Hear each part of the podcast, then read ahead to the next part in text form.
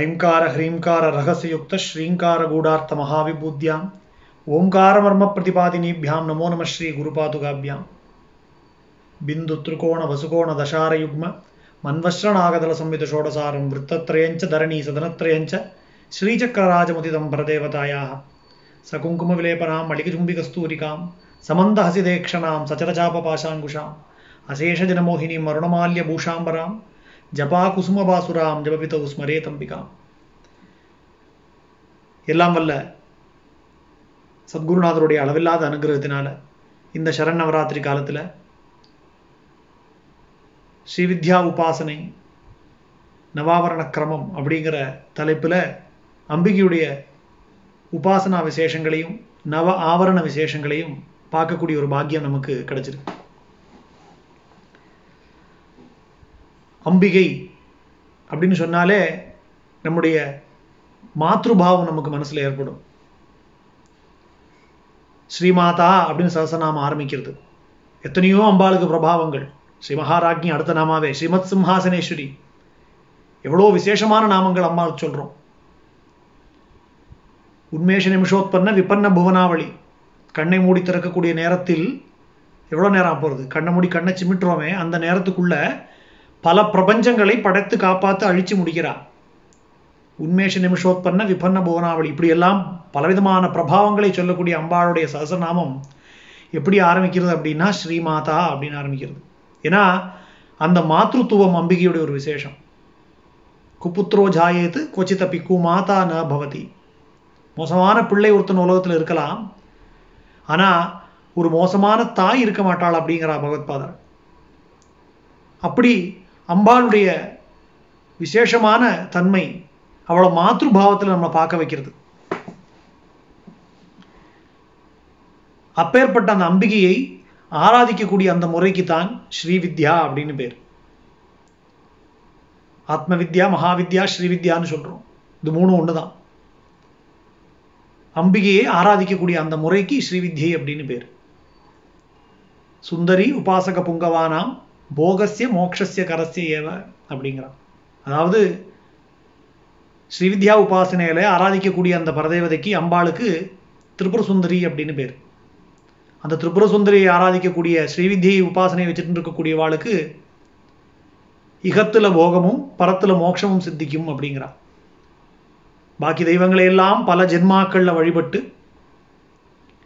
ஒரு ஒரு ஜென்மாவிலையும் பலவிதமான தெய்வங்களை வழிபட்ட புண்ணியத்துடைய விசேஷத்தினால எவனுக்கு கடைசி ஜென்மா மோட்சம் அடையக்கூடிய ஜென்மான்னு தீர்மானமாகிறதோ அந்த ஜென்மத்துல தான் அவனுக்கு ஸ்ரீவித்யா உபாசனையுடைய மகத்துவம் புரியும். ஸ்ரீவித்யா உபாசனை அவனுக்கு சித்திக்கும். இந்த மாதிரி ஒரு பாக்கியம் எவனுக்கு கிடைக்கிறதோ அவனுக்கு தான் ஸ்ரீவித்யா உபதேசம் கிடைக்கும். அப்படி அம்பிகையை ஆராதிக்கக்கூடிய அந்த விசேஷமான முறைக்கு ஸ்ரீவித்யா அப்படின்னு பேர். அந்த ஸ்ரீவித்யா உபாசனையில முக்கியமா இருக்கக்கூடியது ஸ்ரீசக்கரம். அந்த ஸ்ரீசக்கரத்தில் அம்பாள் இருக்கா அப்படின்னு சொல்லி அந்த ஸ்ரீசக்கரத்தை பூஜை பண்றதுக்கு தான் அவன் மந்திரோபதேசம் வாங்கிக்கணும். உபதேசம் வாங்கினவனால தான் ஸ்ரீசக்கரத்தை பூஜை பண்ண முடியும். அந்த ஸ்ரீசக்கர பூஜைக்கு நவாவரண பூஜைன்னு சொல்றது வழக்கம். மகா யாகம்னு சொல்லுவோம் அதை. லலிதா சாஸ்திரநாம்னு சொல்லும்போது மகாயாக கிரமாராத்தியான்னு சொல்றோமே. அந்த ஸ்ரீசக்கரத்தை பூஜை பண்றதே ஒரு விசேஷமான யஜ்யமா. ஏன்னா அதுல முப்பத்து முக்கோடி தேவதைகளும் இருக்கா. இந்த ஸ்ரீசக்கரத்துடைய அமைப்பு எப்படி இருக்கு அப்படின்னா அம்பிகையுடைய லோகம் எப்படி இருக்குமோ அந்த லோகத்துடைய ஒரு மினியேச்சர் ஃபார்மா இருக்கு அந்த ஸ்ரீசக்கரம். ஏன்னா அந்த அம்பாளுடைய சரணாரவிந்தங்களை சரணாகதி அடைஞ்சவாளுக்கு மட்டும்தான் இந்த சம்சார சாகரத்திலிருந்து வெளியில வர முடியும். அப்படிங்கிற காரணத்தினால தான் கடைசி ஜென்மா எவனுக்கு இருக்கோ அவனுக்கு ஸ்ரீவித்யோபாசனை சித்திக்கும் அப்படின்னு சொல்லி சொன்னது. பதினெட்டு புராணங்களையும் எழுதின வியாச மகரிஷிக்கு ஒரு சந்தேகம் ஏற்படுறது. எந்த தெய்வத்தை வணங்கினால் நம்முடைய அபிஷ்டங்கள் எல்லாம் நிறைவேறும்? வரப்பிரதான நிபுணம் வாஞ்சிதார்த்த பிரதம் தான் அவருக்கு யோசிக்கிறார். இப்படியெல்லாம் யோசிச்ச உடனே நாரத மகர்ஷி அவர் நேர பிரத்யட்சம் ஆறாராம். பதினெட்டு புராணங்களையும் நீங்கள் எழுதியிருக்கேள் இன்னும் உங்களுக்கு தெரியலையா? அசம்சயே ஹிருதம் போஜ பஜதேவி பதாம்புஜம். அசம்சய சந்தேகமே வேண்டாம் சம்சயமே இல்லாமல். ஹிருதம்போஜே ஹிருதய தாமரைக்குள்ள அம்பிகையுடைய திருவடிகளை வச்சு நீங்கள் தியானம் பண்ணுங்க. அது எல்லாத்தையும் உங்களுக்கு சர்வம் தாசியத்தி அப்படின்னாரு. எல்லாத்தையும் நீங்கள் என்னெல்லாம் கேட்குறீங்களோ எல்லாத்தையும் கொடுத்து உங்களுக்கு போகத்தையும் கொடுத்து மோட்சத்தையும் கொடுக்கும். ஏன்னா நமக்கு அந்த மாதிரி ஒரு நம்பிக்கை உண்டு. அதாவது என்னது அப்படின்னா இன்னைக்கு ரொம்ப சௌக்கியமாக இருந்தால் நாளைக்கு நம்ம கஷ்டப்படுவோம். இல்லை இன்னைக்கு ரொம்ப கஷ்டப்பட்டால் தான் நாளைக்கு நம்ம சௌக்கியமாக இருக்க முடியும். அப்படிங்கிற மாதிரியான ஒரு எண்ணம் நமக்கு இருக்குது அதே மாதிரி பல தேவதைகளுடைய உபாசனையிலையும் பல பேருக்கும் உள்ள ஒரு புரிதல் என்ன அப்படின்னா சுவாமி நம்மளை ரொம்ப கஷ்டப்படுத்தினா தான் நமக்கு மோட்சம் கொடுப்பார் அப்படிங்கிற மாதிரி. பல பக்தர்களை பா- பல தெய்வங்கள் சோதிக்கிற சரித்திரங்களை நம்ம பார்க்குறோம். ஆனால் அம்பிகையுடைய உபாசனையில் என்ன விசேஷம் அப்படின்னா அம்பாளை உபாசிக்கக்கூடியவன் இக வாழ்க்கையிலையும் சௌக்கியமான வாழ்க்கையை வாழ்ந்து பர வாழ்க்கையிலையும் மோட்சத்தை அடைகிறான் அப்படின்னு. அப்போ சத்குருநாதருடைய கிருப்பையினால அந்த அம்பிகையே குருவா வந்து நம்மளை ஆட்கொண்டு இந்த ஸ்ரீவித்யன்னு சொல்லக்கூடிய அந்த உபாசனைக்குள்ள நம்மளை கூட்டிட்டு போறான். அதனாலதான் இந்த ஸ்ரீவித்யா உபாசனையில குரு மந்திரம் தேவதை இது மூணும் வேற வேற கிடையாது அப்படிங்கிற இது மூணும் ஒண்ணுதான். குருவே தான் தேவதை அந்த தேவதையே தான் மந்திர நம்ம நம்மகிட்ட வந்து சேர்ந்திருக்கா அப்படிங்கிற அந்த புரிதல் நமக்கு வேணும். அப்பதான் நம்முடைய இந்த பவசாகரம்னு சொல்லக்கூடிய சம்சார சாகரத்திலேருந்து வெளியில போகிறதுக்கு உண்டான எண்ணம் மனசுக்குள்ள உண்டாகும். வெறுமனே மந்திரோபதேசம் ஆயிடுறதுனால மட்டும் இல்லை இந்த ஸ்ரீவித்யை பற்றி தெரிஞ்சுனதுனால மட்டும் நமக்கு வந்து பாக்கி எல்லாமே சிந்திச்சுடாது. நம்ம வந்து அதுக்குண்டான முயற்சியில நம்ம இறங்கணும் அதோடைய தத்துவங்களை விசாரம் பண்ணணும். தத்துவ விசாரம் பண்ணும்போது மட்டும்தான் இந்த பூஜையுடைய உண்மையான அர்த்தம் என்ன அப்படிங்கிறது நமக்கு புரிய ஆரம்பிக்கும். பூஜையுடைய பர்பஸே அதுதானே. எந்த உபாசனை நம்ம எடுத்துனாலும் அந்த உபாசனையுடைய அல்டிமேட் லட்சியம் அல்டிமேட் கோல் என்ன அப்படின்னா அந்த பிரம்மத்தோட நம்ம ஜீவன் ஐக்கியம் ஆறுது ஜீவ பிரம்ம ஐக்கியம். நாம வேற பிரம்ம வேற பிரம்மம் வேற இல்லை அப்படிங்கிற அந்த தெளிவு மனசுக்குள்ள ஏற்படணும். அப்போ அதுக்கு என்ன வேணும் முதல்ல அப்படின்னா லௌகிகமான வாழ்க்கையில நமக்கு மனசு மனசு நிம்மதி வேணும். மனசுக்குள்ள ஆயிரத்தெட்டு சிந்தனைகள் இருந்தது அப்படின்னா நம்மளால ஆத்மீகத்தில் ஈடுபட முடியாது. அப்போ அந்த பிரச்சனைகள் எல்லாம் நீங்கி சௌக்கியமான வாழ்க்கை வாழ்ந்து சுகாராத்தியா அப்படிங்கிறான் சுகமான முறையில் வாழ்ந்து அம்பிகையை ஆராதிக்கக்கூடிய ஒரு தன்மை இந்த ஸ்ரீவித்யா உபாசனைக்கு உண்டு. அப்பேற்பட்ட அந்த அம்பாளுடைய ஒரு விசேஷமான யந்திரம் தான் இந்த ஸ்ரீசக்கரம். ஸ்ரீசக்கரத்துடைய விசேஷம் என்ன அப்படின்னா அதை யந்திரம்னு சொல்லலாம். அது அம்பிகையுடைய ரதம்னு சொல்லலாம். அம்பிகை வாசம் பண்ணக்கூடிய கிரகம்னு சொல்லலாம். பாக்கி தேவதைகளுக்கெல்லாம் அந்த தேவதையுடைய யந்திரம் அப்படிங்கிறது அந்த ஒரு சக்தி கேந்திரமாக இருக்குது கணபதி யந்திரம் சுப்பிரமணியர் யந்திரம் அப்படின்னு சொன்னோம்னா அந்த கணபதி சுப்பிரமணியர் முதலான தேவதையோட சக்தி கேந்திரமாக இருக்கு. ஆனால் அம்பிகையுடைய மகாமேரு ஸ்ரீசக்கரம்னு சொன்னோம்னா அது அந்த அம்பிகையே தான். அவளே அவளுடைய சொரூபமே தான். அவளுடைய வாசஸ்தலம் மட்டுமில்ல அவளுடைய யந்திரசக்தி சக்தி மற்றும் இல்லை அவளே அதுதான் அப்படின்னு சொல்லக்கூடிய தன்மையில நம்ம பார்க்குறோம். அப்போ அந்த அம்பாளுடைய ஸ்ரீசக்கரத்துக்கு ஏன் அப் அப்பேற்பட்ட ஒரு விசேஷம்? அதை தெரிஞ்சுட்டாதான் இந்த நவாவரண பூஜை என்னது அப்படிங்கிறத நம்மளால புரிஞ்சுக்க முடியும். ஏன்னா அம்பாளுடைய வைபவத்தை லலிதோபாக்கியானம் ரொம்ப விசேஷமா சொல்றது. பிரதேவதையாக இருக்கக்கூடிய லலிதா மகா திரிபுர சுந்தரி எப்படி உண்டானா? அவருடைய சரித்திரம் என்ன? இதை வந்து லலிதோபாக்கியானத்தை ரொம்ப விஸ்தாரமா பிரம்மாண்ட புராணத்துல சொல்லப்படுறது. அதையே தான் லலிதா சஹஸ்ரநாமமும் சுருங்கின வடிவத்துல நமக்கு அம்பாளுடைய பிரபாவத்தை சொல்றது. ஸ்ரீமாதா ஸ்ரீமஹாராஜ்ஞி ஸ்ரீமத் சிம்ஹாசனேஸ்வரி சிதக்னிகுண்ட சம்பூதா தேவகாரிய சமுத்தியதா உத்யத்பானு சஹசிராவா சதுர்பாஹு சமன்விதா ராகஸ்வரூப பாஷாட்யா குரோதாகாராங்குஷோஜ்ஜலா மனோரூபேக்ஷு கோதண்டா பஞ்சதன் மாத்திர சாயகா நிஜாருண பிரபாபூர மச்சத் பிரம்மாண்ட மண்டல. இப்படி சொல்லி அம்பாளுடைய வைபவங்களை பட்டியலிடும் லலிதா சகசரநாமம் அம்பாளுடைய சரித்திரத்தையும் சொல்றது. இதுல அம்பாள் உற்பத்தியான ஸ்தானம் அப்படிங்கிறது சிதக்னிகுண்ட சம்பூதா. சரித்திர பிரகாரம் மகாபைரவர் பூஜை பண்ணக்கூடிய சிதக்னி குண்டத்துக்குள்ளே இருந்து அம்பாள் வெளியில வரா. சிதக்னி குண்டம் எங்க இருக்கு? சித் அக்னி குண்டம் நம்முடைய மனசுங்கிற சித் அக்னியில தான் அம்பாள் இருக்கா? சித்தக்னி குண்ட சம்பூதா. அந்த சரித்திர பிரகாரம் பார்க்கும்போது அம்பாள் வெளியில வரத்துக்கு முன்னாடியே எது வந்தது அப்படின்னா ஸ்ரீசக்கரம் வந்தது அப்படிங்கிறது. தேவர்கள் எல்லாம் அம்பாளுடைய தரிசனத்துக்காக காத்துட்டு அவள் எப்போ வரப்போறா? எப்போ நம்மளுடைய கஷ்டங்களை தீர்க்க போறான்னு காத்துட்டு இருக்கும்போது லலிதா மகாதிரிபுர சுந்தருடைய ஆவிர்வாவம் உண்டாகும் போது முதல்ல வெளியில வந்தது ஸ்ரீசக்கரம். அந்த சக்கரராஜ ரதம் வந்ததுக்கு அப்புறமா தான் அம்பாள் அது மேல ஆரோகணிச்சு வெளியில வந்தா அப்படின்னு சொல்லி லலிதோபாக்கியானம் சொல்றது. அப்படி அம்பாளுக்கு முன்னாடி அவள் வரப்போறா அப்படிங்கிறதுக்கு வேண்டி தெரிஞ்சுட்டு அம்பாளோடு வருகைக்காக ரதமா வெளியில வந்துதான் ஸ்ரீசக்கரம். அதனால தான் அந்த ஸ்ரீசக்கரங்களை நம்ம வந்து அம்பாவுடைய சுரூபமாக பார்க்குறோம். அப்பேற்பட்ட அந்த ஸ்ரீசக்கரத்தில் பிந்து ஸ்தானத்தில் அம்பாள் இருக்கா? அப்போ இந்த ஸ்ரீசக்கரம் எதோடைய வடிவம் அப்படின்னா அம்பாளுடைய லோகத்துடைய வடிவம் இந்த ஸ்ரீசக்கரம். நம்ம எப்படி இன்னைக்கு வீடெல்லாம் கட்டும்போது ஒரு சின்ன ப்ரோட்டோடைப்னு போட்டு சின்ன ஒரு மாடல் மாதிரி பண்ணி வைக்கிறோமே கிட்டத்தட்ட அம்பிகையுடைய அந்த லோகத்து லோகத்துடைய அந்த மாடல் தான் இந்த ஸ்ரீசக்கரம்னு சொல்லலாம். வேடிக்கையாக சொல்லும்போது அப்படி தான் நமக்கு இன்னைக்கு இன்னைக்கு புரிகிற மாதிரி சொல்லணும்னா அப்படிதான் சொல்லணும். ஏன்னா அம்பாளுடைய லோகம் எங்க இருக்கு அப்படின்னா அமிர்தமயமான ஒரு கடல் இருக்கு. அந்த அமிர்தமயமான கடலுக்கு நடுவுல மகாபத்மா அடவின்னு சொல்லி ஒரு காடு இருக்கு. அதுக்கு பக்கத்துல கதம்பவனமும் இருக்கு. அதுக்கு நடுவுல அம்பாளுடைய கிரகம் இருக்கான் லலிதா சகசநாமம் ரொம்ப அழகா இதை சொல்லும். சுமேரு மத்திய சிருங்கஸ்தா ஸ்ரீமன் நகர நாயிகா சிந்தாமணி கிருஹாந்தஸ்தா பஞ்சபிரம்மாசனஸ்திதா மகாபத்மாடவி சம்ஸ்தா கதம்பவனவாசினி சுதாசாகர மத்தியஸ்தா காமாட்சி அப்படின்னு. எத்தனையோ மலைகள் இருக்கு. எத்தனையோ பர்வதங்கள் இருக்கு. அதுல விசேஷமான பர்வதம் சுமேரு பர்வதம். அந்த சுமேரு மத்திய ஸ்ருங்கஸ்தா அந்த சுமேரு மலையில நிறைய ஸ்ருங்கங்கள் இருக்கு. அதுல மத்தியத்துல பல குன்றுகள் இருக்கு. அது பெரிய அவ்வளவு பிரம்மாண்டமான மலையில. அதுல மத்தியத்துல தேவி இருக்காளாம். சுமேரு மத்திய ஸ்ருங்கஸ்தா அந்த மத்திய ஸ்ருங்கத்துல நிறைய நகரங்கள் இருக்கு. அதுல ஸ்ரீமன் நகர நாயிகா ஸ்ரீநகரம்னு சொல்லக்கூடிய நகரத்துல தேவி இருக்காளாம். ஸ்ரீநகரத்துல நிறைய கிரகங்கள் இருக்கே. நிறைய தேவதைகள் அங்க குடியிருக்காளே. சிந்தாமணி கிரகாந்தஸ்தா. சிந்தாமணி கிரகம்னு அதுல ஒரு கிரகம் இருக்கு. சிந்தாமணினா நினைச்சதையெல்லாம் கொடுக்கக்கூடிய ஒரு ரத்தன கல் நம்மெல்லாம் செங்கலால வீடு கட்டுவோம். அம்பாளுடைய கிரகம் அந்த சிந்தாமணி கல்லாலேயே கட்டப்பட்டிருக்கான் சிந்தாமணி கிரகாந்தஸ்தா. சிந்தாமணி கிரகத்துக்குள்ள போயிட்டோம் அப்படின்னா பல பேர் இருக்காளே தேவதாமூர்த்திகள். இதுல யாரை எப்படி நான் எப்படி கண்டுபிடிக்கிறது அம்பாளை அப்படின்னா பஞ்சபிரம்மாசனஸ்திதா. எவள் பஞ்சபிரம்மாசனத்தில் அமர்ந்திருக்கிறாளோ இப்ப அம்பாளுடைய அட்ரஸே வந்துருத்து இதுல.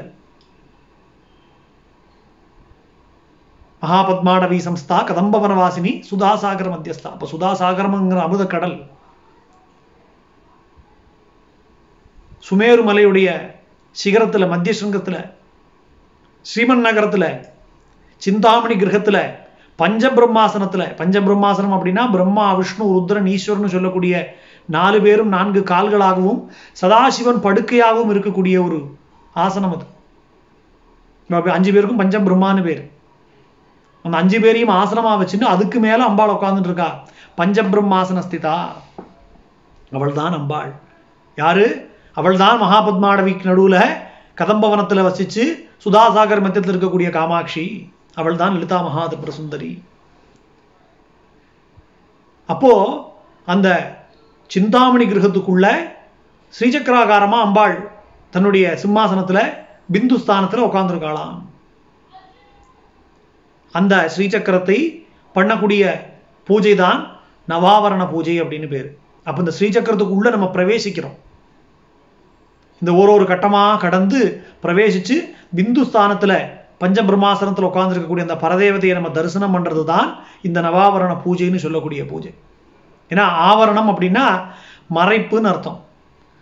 ஒரு ஒரு ஆவரணத்தையும் நம்ம பூஜை பண்ணி அந்த மறைப்பை நம்ம க ஆவரணத்தை பூஜை பண்ணி கடக்கும்போது அந்த மறைப்பு நம்மளை விலகிறது. விலகி நம்மளை உள்ள அனுமதிக்கிறது. நம்ம ஒரு ஆவரணத்தை கடந்து அடுத்த ஆவரணத்துக்குள்ளே நம்ம போகிறோம் ஆனால் இந்த ஆவரணத்துக்குள்ளெல்லாம் கடக்கிறதுக்கு முன்னாடியே அவ்வளவு சுலபம் இல்லை அம்பாளுடைய லோகத்துக்குள்ள அடையிறது. ஏன்னா பலவிதமான கோட்டைகள் இருக்கு. பலவிதமான நந்தவனங்கள் இருக்கு. பலவிதமான ஆறுகள் இருக்கு. இதையெல்லாம் கடந்தால்தான் இந்த ஸ்ரீசக்கரத்துடைய வெளிவாசலுக்கே நம்ம போக முடியும். இரும்பு கோட்டை வெங்கல கோட்டை தாமர கோட்டை ஈயக்கோட்டை புஷ்பராக கோட்டை ஸ்வர்ண கோட்டை ரஜத கோட்டை இதெல்லாம் ஒரு எல்லாம் ஒரு ஒரு கோட்டைகளாக இருக்குது இதுக்கெல்லாம் ஒன்னொன்றுக்கும் நடுவில் உத்தியான வனங்கள் இருக்கு. ஒன்னொன்றுக்கும் நடுவுல ஆறுகள் இருக்குது ஒரு ஒரு தேவதைகள் அங்க இருந்து நம்மளை கடத்தி விடுறான் அதாவது நம்மளுடைய உபாசனையில ஒரு ஒரு படிநிலையான நம்ம ஒசந்து போகும்போது இந்த ஒரு ஒரு தேவதைகள் ஒரு ஒரு ஆத்த கடந்து அடுத்த கோட்டைகளுக்குள்ள நம்மளுக்கு பிரவேசனம் பண்றதுக்குள்ள அனுமதியை கொடுக்குறான் இப்படி கடந்தால்தான் அம்பாளுடைய கிரகமா இருக்கக்கூடிய சிந்தாமணி கிரகத்துடைய வாசல்ல வந்து நம்மளால நிற்க முடியும். அந்த சிந்தாமணி கிரகத்துடைய வாசல்ல வந்து நின்னோம் அப்படின்னா அம்பாளுடைய அந்த சிந்தாமணி கிரகத்தை சுற்றி இருக்கிற அமைப்பு எப்படி இருக்கு? அங்க அஞ்சு பாத்திரங்கள் வச்சிருக்கான் ஒரு இடத்துல அம்பாவுடைய பூஜைக்காக. சங்க பாத்திரம் ஸ்ரீ பாத்திரம் பலி பாத்திரம் அர்க்கிய பாத்திரம் தீர்த்த பாத்திரம் அப்படின்னு சொல்லி. அதுல அக்னி கலைகளே இந்த பாத்திரங்களுடைய ஆதாரமாகவும் சூரியகலையே அந்த பாத்திரத்துடைய தன்மையாகவும் சோமகலையே அந்த பாத்திரத்தில் உள்ள திரவியமாகவும் இருக்கான். இதோடு கூட பிரம்ம விஷ்ணு ருத்ர ஈஸ்வரமா சதாசிவ கலைகளும் அதுல இருந்து இந்த பாத்திரங்கள் இருக்கே இந்த பாத்திரங்களுக்கு கீழே தான் பிரம்மா விஷ்ணு ருத்ரன் ஈஸ்வரன் சதாசிவன் சொல்லக்கூடிய இவாளுடைய அரண்மனைகள் இருக்கான். இந்த தேவதைகள்லாம் இந்த பாத்திரங்களுக்கு கீழே வச்சுன்னு அம்பாளுக்கு ஆராதனை பண்ணணும்னு சொல்லி அங்கேயே காத்துட்டு இருக்காளாம். இப்படி அம்பாளுடைய கிரகமா இருக்கக்கூடிய சிந்தாமணி கிரகம் அமைக்கப்பட்டிருக்கான். அந்த சிந்தாமணி கிரகத்துடைய ஒரு மூலையில் அம்பாளுடைய சிதக்னி அக்னி மூலையில் அம்பாள் உற்பத்தியா இருக்கக்கூடிய சிதக்னி எரிஞ்சுட்டு இருக்கு இன்றைக்கும் நிருருதி மூலையில அம்பாளுடைய சக்கரராஜ ரதம் நிற்கிறது. வாயு மூலையில கே சக்கர ரதம் நிற்கிறது. ஈசான மூலையில கிரிச்சக்கர ரதம் நிற்கிறது. இது ரெண்டும் யாரோடது அப்படின்னா மந்திரினியோடதும் வாராகியோடதும் அம்பாளுடைய மந்திரியாக இருக்கக்கூடிய மாதங்கியோடதும் சேனாபதியா இருக்கக்கூடிய தண்டநாதாவோடதும் கிரிச்சக்கர ரதாரோட தண்டநாதா புரஸ்கிருதா சொல்றோமே. கிரிச்சக்கர ரதாரோட தண்டநாதா புரஸ்கிருதானா? தண்டநாதாவா இருக்கக்கூடிய வாராகி ஏறி வரக்கூடிய கிரிச்சக்கர ரதம். கே சக்கர ரதாரோட மந்திரினி பரிசேவிதா கே சக்கரம்ங்கிற ரதத்துக்குள்ள மந்திரினி ஏறி வந்து அம்பாளை சேவிக்கிறா அப்படின்னு. அப்ப அவளோட ரதங்கள் அங்க காத்துன்னு இருக்கு. அம்பாளுடைய கிரகத்துடைய முன்பகுதியில கிழக்கு பகுதியில வலது பக்கமும் இடது பக்கமும் இந்த மந்திரினியும் தண்டநாதாவும் தங்களுடைய அரண்மனைகள் அமைச்சுட்டு அங்கே காத்துட்டு இருக்கலாம். அம்பாளை எப்பவுமே தரிசனம் பண்ணிட்டு இருக்கணும் அப்படிங்கிறதுக்கு வேண்டி. இப்பேற்பட்ட இந்த சிந்தாமணி கிரகத்துக்கு உள்ளதான் அம்பாள் இருக்கு. அவருடைய வாசல்லையே இவ்வளோ விஷயங்கள் இருக்கு. இத்தனை பேரையும் கடந்துதான் நம்ம அம்பாவுடைய கிரகத்துக்குள்ள போய் நவாபரணம்னு சொல்லக்கூடிய முதலாபரணத்துக்குள்ளே இன்னும் நுழையலை. அப்படி அம்பாளுடைய கிரகம் அமைக்கப்பட்டிருக்கான். அப்போ அம்பாளுடைய கிரகத்துடைய வாசலுக்குள்ள நுழையிறதுக்கே இத்தனை கட்டங்களையும் நம்ம கடந்து வர வேண்டியிருக்கு. உபாசனைகளை இவ்வளவு படிநிலைகளையும் நம்ம தாண்டி வர வேண்டியிருக்கு அப்படின்னு அர்த்தம். அத்தனையும் கடந்து வந்தால்தான் உள்ளுக்குள்ள போறதுக்கே நம்மளால முடியும். இப்பதான் வாசல்படி வரைக்கும் வந்திருக்கோம். தொடர்ந்து பயணப்படுவோம். அம்பிகையுடைய ஆவரணத்துக்குள் அடுத்தபடியா நம்ம நுழையிறதுக்கு குருநாதர் அனுகிரகம் பண்ணட்டும். ஸ்ரீ குருப்பியோ நமஹா. ஸ்ரீமாத்ரே நமஹா. ஐம்கார ஹ்ரீங்கார ரகசியுக்த ஸ்ரீங்கார கூடார்த்தவ மகாவிபூத்யாம். ओङ्कारमर्मप्रतिपादिनीभ्यां नमो नमः श्रीगुरुपादुकाभ्यां। ह्रीङ्कारप्रणवात्मिकां प्रणमतां श्रीविद्यविद्यामयीं ऐं क्लीं सौमृचिमन्त्रमूर्तिनिवहाकारामशेषात्मिकां ब्रह्मानन्दरसानुभूतमहितां ब्रह्मप्रियं वादिनीं कामाक्षीं कलयामि कल्पलतिकां काञ्चीपुरीदेवताम्।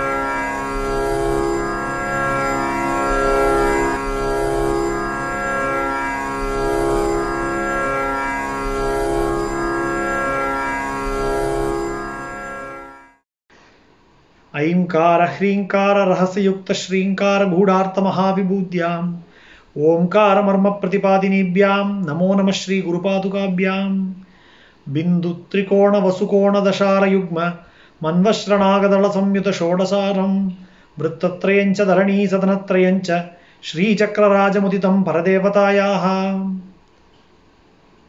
सिन्दूरारुणविग्रहां त्रिनयनां माणिक्यमौली स्फुरत् तारानायकशेखरां स्मितमुखीं मापीनवक्षोरुहाम् पाणिभ्यामणिपूर्णरत्नशशकं रक्तोद्बलं बिभ्रतीं सौम्यां रत्नकटस्थरक्तचरणां ध्यायेत् பராமம்பிகாம் எல்லாம் வல்ல சத்குருநாதருடைய அளவில்லாத அனுகிரகத்தினால அம்பிகையுடைய ஸ்ரீவித்யா உபாசனை நவாவரண கிரமம் பற்றி பார்த்துட்டு வரோம் அம்பிகையுடைய கிரகத்துடைய வாசல் வரைக்கும் வந்தோம் நேத்திக்கு. இதை தாண்டினா தான் முதல் ஆவரணத்துக்குள்ள பிரவேசனம் பண்ண முடியும்.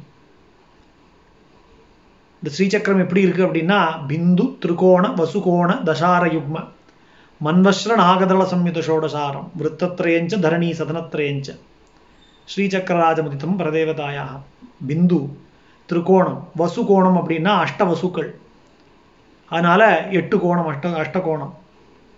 பிந்து திருக்கோணம் வசுகோணம் தசார யுக்ம அந்தர்தசாரம் பகிர்தசாரம்னு பத்து கோணங்கள் உள்ளது ரெண்டு. மன்வஸ்ரம் பதினாலு மனுக்கள். அதனால மண் மன்வஸ்ரம்னு சொன்னா பதினாலு கோணங்கள். நாகதளம் நாகங்கள் எட்டு. அதனால அஷ்டதளம். சம்யுத ஷோடசாரம் பதினாறு தளங்கள் அதுக்கப்புறம். விருத்தத்திரையஞ்ச தரணி சதனத்திரையஞ்ச தரணி அப்படின்னா விருத்தத்திரயம்னா மூணு திரு வலயங்கள் இருக்கு. தரணி அப்படின்னா பூபுரம்னு அர்த்தம். இப்படி உள்ளதுதான் ஸ்ரீசக்கரம் அப்படின்னு. நம்ம வெளியிலேருந்து நம்ம உள்ள போக போறோம். இப்போ இந்த ஸ்லோகம் உள்ளேருந்து வெளியில வர்றது. பிந்துவில் ஆரம்பிச்சு பூபுரம் வரைக்கும் வர்ணனை பண்றது. விருத்தத்திரேஞ்ச தரணி சதனத்திரேஞ்ச ஸ்ரீசக்கரராஜ முதிதம் பரதேவதாயாக பரதேவதையுடைய ஸ்ரீசக்கரம் இப்படித்தான் இருக்கும் அப்படின்னு. நம்ம வெளியில இருந்து உள்ள போறோம் இப்போ. அப்போ விருத்தத்திரயம் தரணி சதனத்திரயம். அந்த வெளியில இருக்க விருத்தத்திரயமும் பூபுரத்தை பத்தி தான் இங்கே தான் ஆரம்பிக்கிறோம். நம்ம அங்கே தான் நின்றுட்டு இருக்கோம் இப்போ. இன்னும் உள்ள போகலை. போன தடவை பார்த்தோம். ஆவரணம் அப்படின்னா மறைப்பு அப்படின்னு அர்த்தம். அஜானத்தினால மாயினால மறைஞ்சிருக்கக்கூடிய அந்த திரை அம்பிகையுடைய கிருப்பையினால விலகினால் அந்த ஆவரணம் நீங்கி நம்ம அதுக்குள்ள பிரவேசனம் பண்ண முடியும் அப்படின்னு சொல்லி சொல்றோம். ஞான மார்க்கத்துக்கு வேண்டாத திரை. ஞான மார்க்கத்தை மறை மறைத்திருக்கக்கூடிய திரை விலகிறது தான் இந்த ஆவரண பூஜையுடைய ஒரு விசேஷம். இந்த ஆவரணத்தை முதல் ஆவரணத்துக்கு திரைலோக்கிய மோகனம் அப்படின்னு பேர். திரைலோக்கிய மோகன சக்கரம் அப்படின்னு பேர். விருத்தத்ரயம் தரணி சதனத்ரயம். திரைலோக்கியம் அதனால தான் இங்கே மூணு மூணு விஷயங்கள் சொல்லப்பட்டிருக்கு. மூ உலகத்துக்கும் மோகனம் பண்ணக்கூடியது. மோகனம் அப்படின்னா மனதை மயக்கக்கூடிய அந்த விஷயத்துக்கு மோகனம் அப்படின்னு பேரு. அம்பாள் தான் மோகத்தை உண்டாக்குறா அவளே தான் மோகத்தை அழிக்கவும் செய்கிறான் அதனால தான் அவளுக்கு மோகினின்னு பேர். சம்பு மோகினின்னு சொல்றோமே. பரமேஸ்வரனை மோகிச்சவள் அப்படின்னு அர்த்தம். இதா மனத்தையே ஜெயிச்ச பரமேஸ்வரன் காமனையே ஜெயிச்ச பரமேஸ்வரனை கூட மோகிச்சவள். லலிதோபாக்கியானம் அம்பாள் எடுத்துட்டு இருக்கக்கூடிய அந்த மோகினி அவதாரம். மகாவிஷ்ணுவோட அவதாரமாக நம்ம சொல்றோமே. பகவான் சாஸ்தா உற்பத்தி ஆகிறதுக்கு காரணமான அந்த மோகினி அவதாரம். சாட்சாத் பரதேவதையோட அவதாரம் அப்படின்னு லலிதோபாக்கியானம் சொல்றது.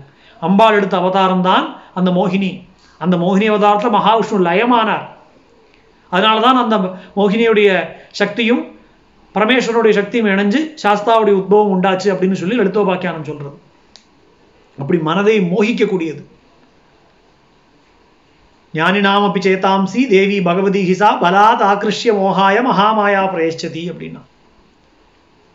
ஞானிகளுடைய மனசு கூட மோகத்துல சமயத்துல ஆழ்ந்துடுறதேம்மா பலாதாகிருஷி நீ பலவந்தமா அவளுடைய அவளுடைய மனசை கூட மனசை ஜெயிச்சவன்னு சொல்லக்கூடிய ஞானியுடைய மனசை கூட நீ மோகத்துல அழுத்துறதுனால தான் உனக்கு மகாமாயான்னு பேரு. அப்படின்னு சொல்லி தேவி மகாத்மியம் சொல்றது. அப்படிப்பட்ட ஒரு தன்மை கொண்டதாக இந்த மோகனம் இருக்கு. அப்ப இந்த மூன்று உலகத்தையும் மோகிக்கக்கூடிய ஒரு தன்மையாக திரைலோக்கிய மோகன சக்கரம் அப்படின்னு பேரு இந்த முதல் ஆவரணத்துக்கு. இந்த ஒரு ஒரு ஆவரணத்துக்கும் ஒரு பேரு. இந்த ஒரு ஒரு ஆவரணத்துக்கும் நிறைய தேவதைகள் இருக்கா அந்த ஆவரணங்கள்ல? அவளுடைய அனுகிரகம் அவளெல்லாம் பூஜை பண்ணி அவளுடைய அனுகிரகத்தை வாங்கினால்தான் அந்த ஆவரணத்தை கடந்து நம்ம அடுத்த ஆவரணத்துக்கு போக முடியும்.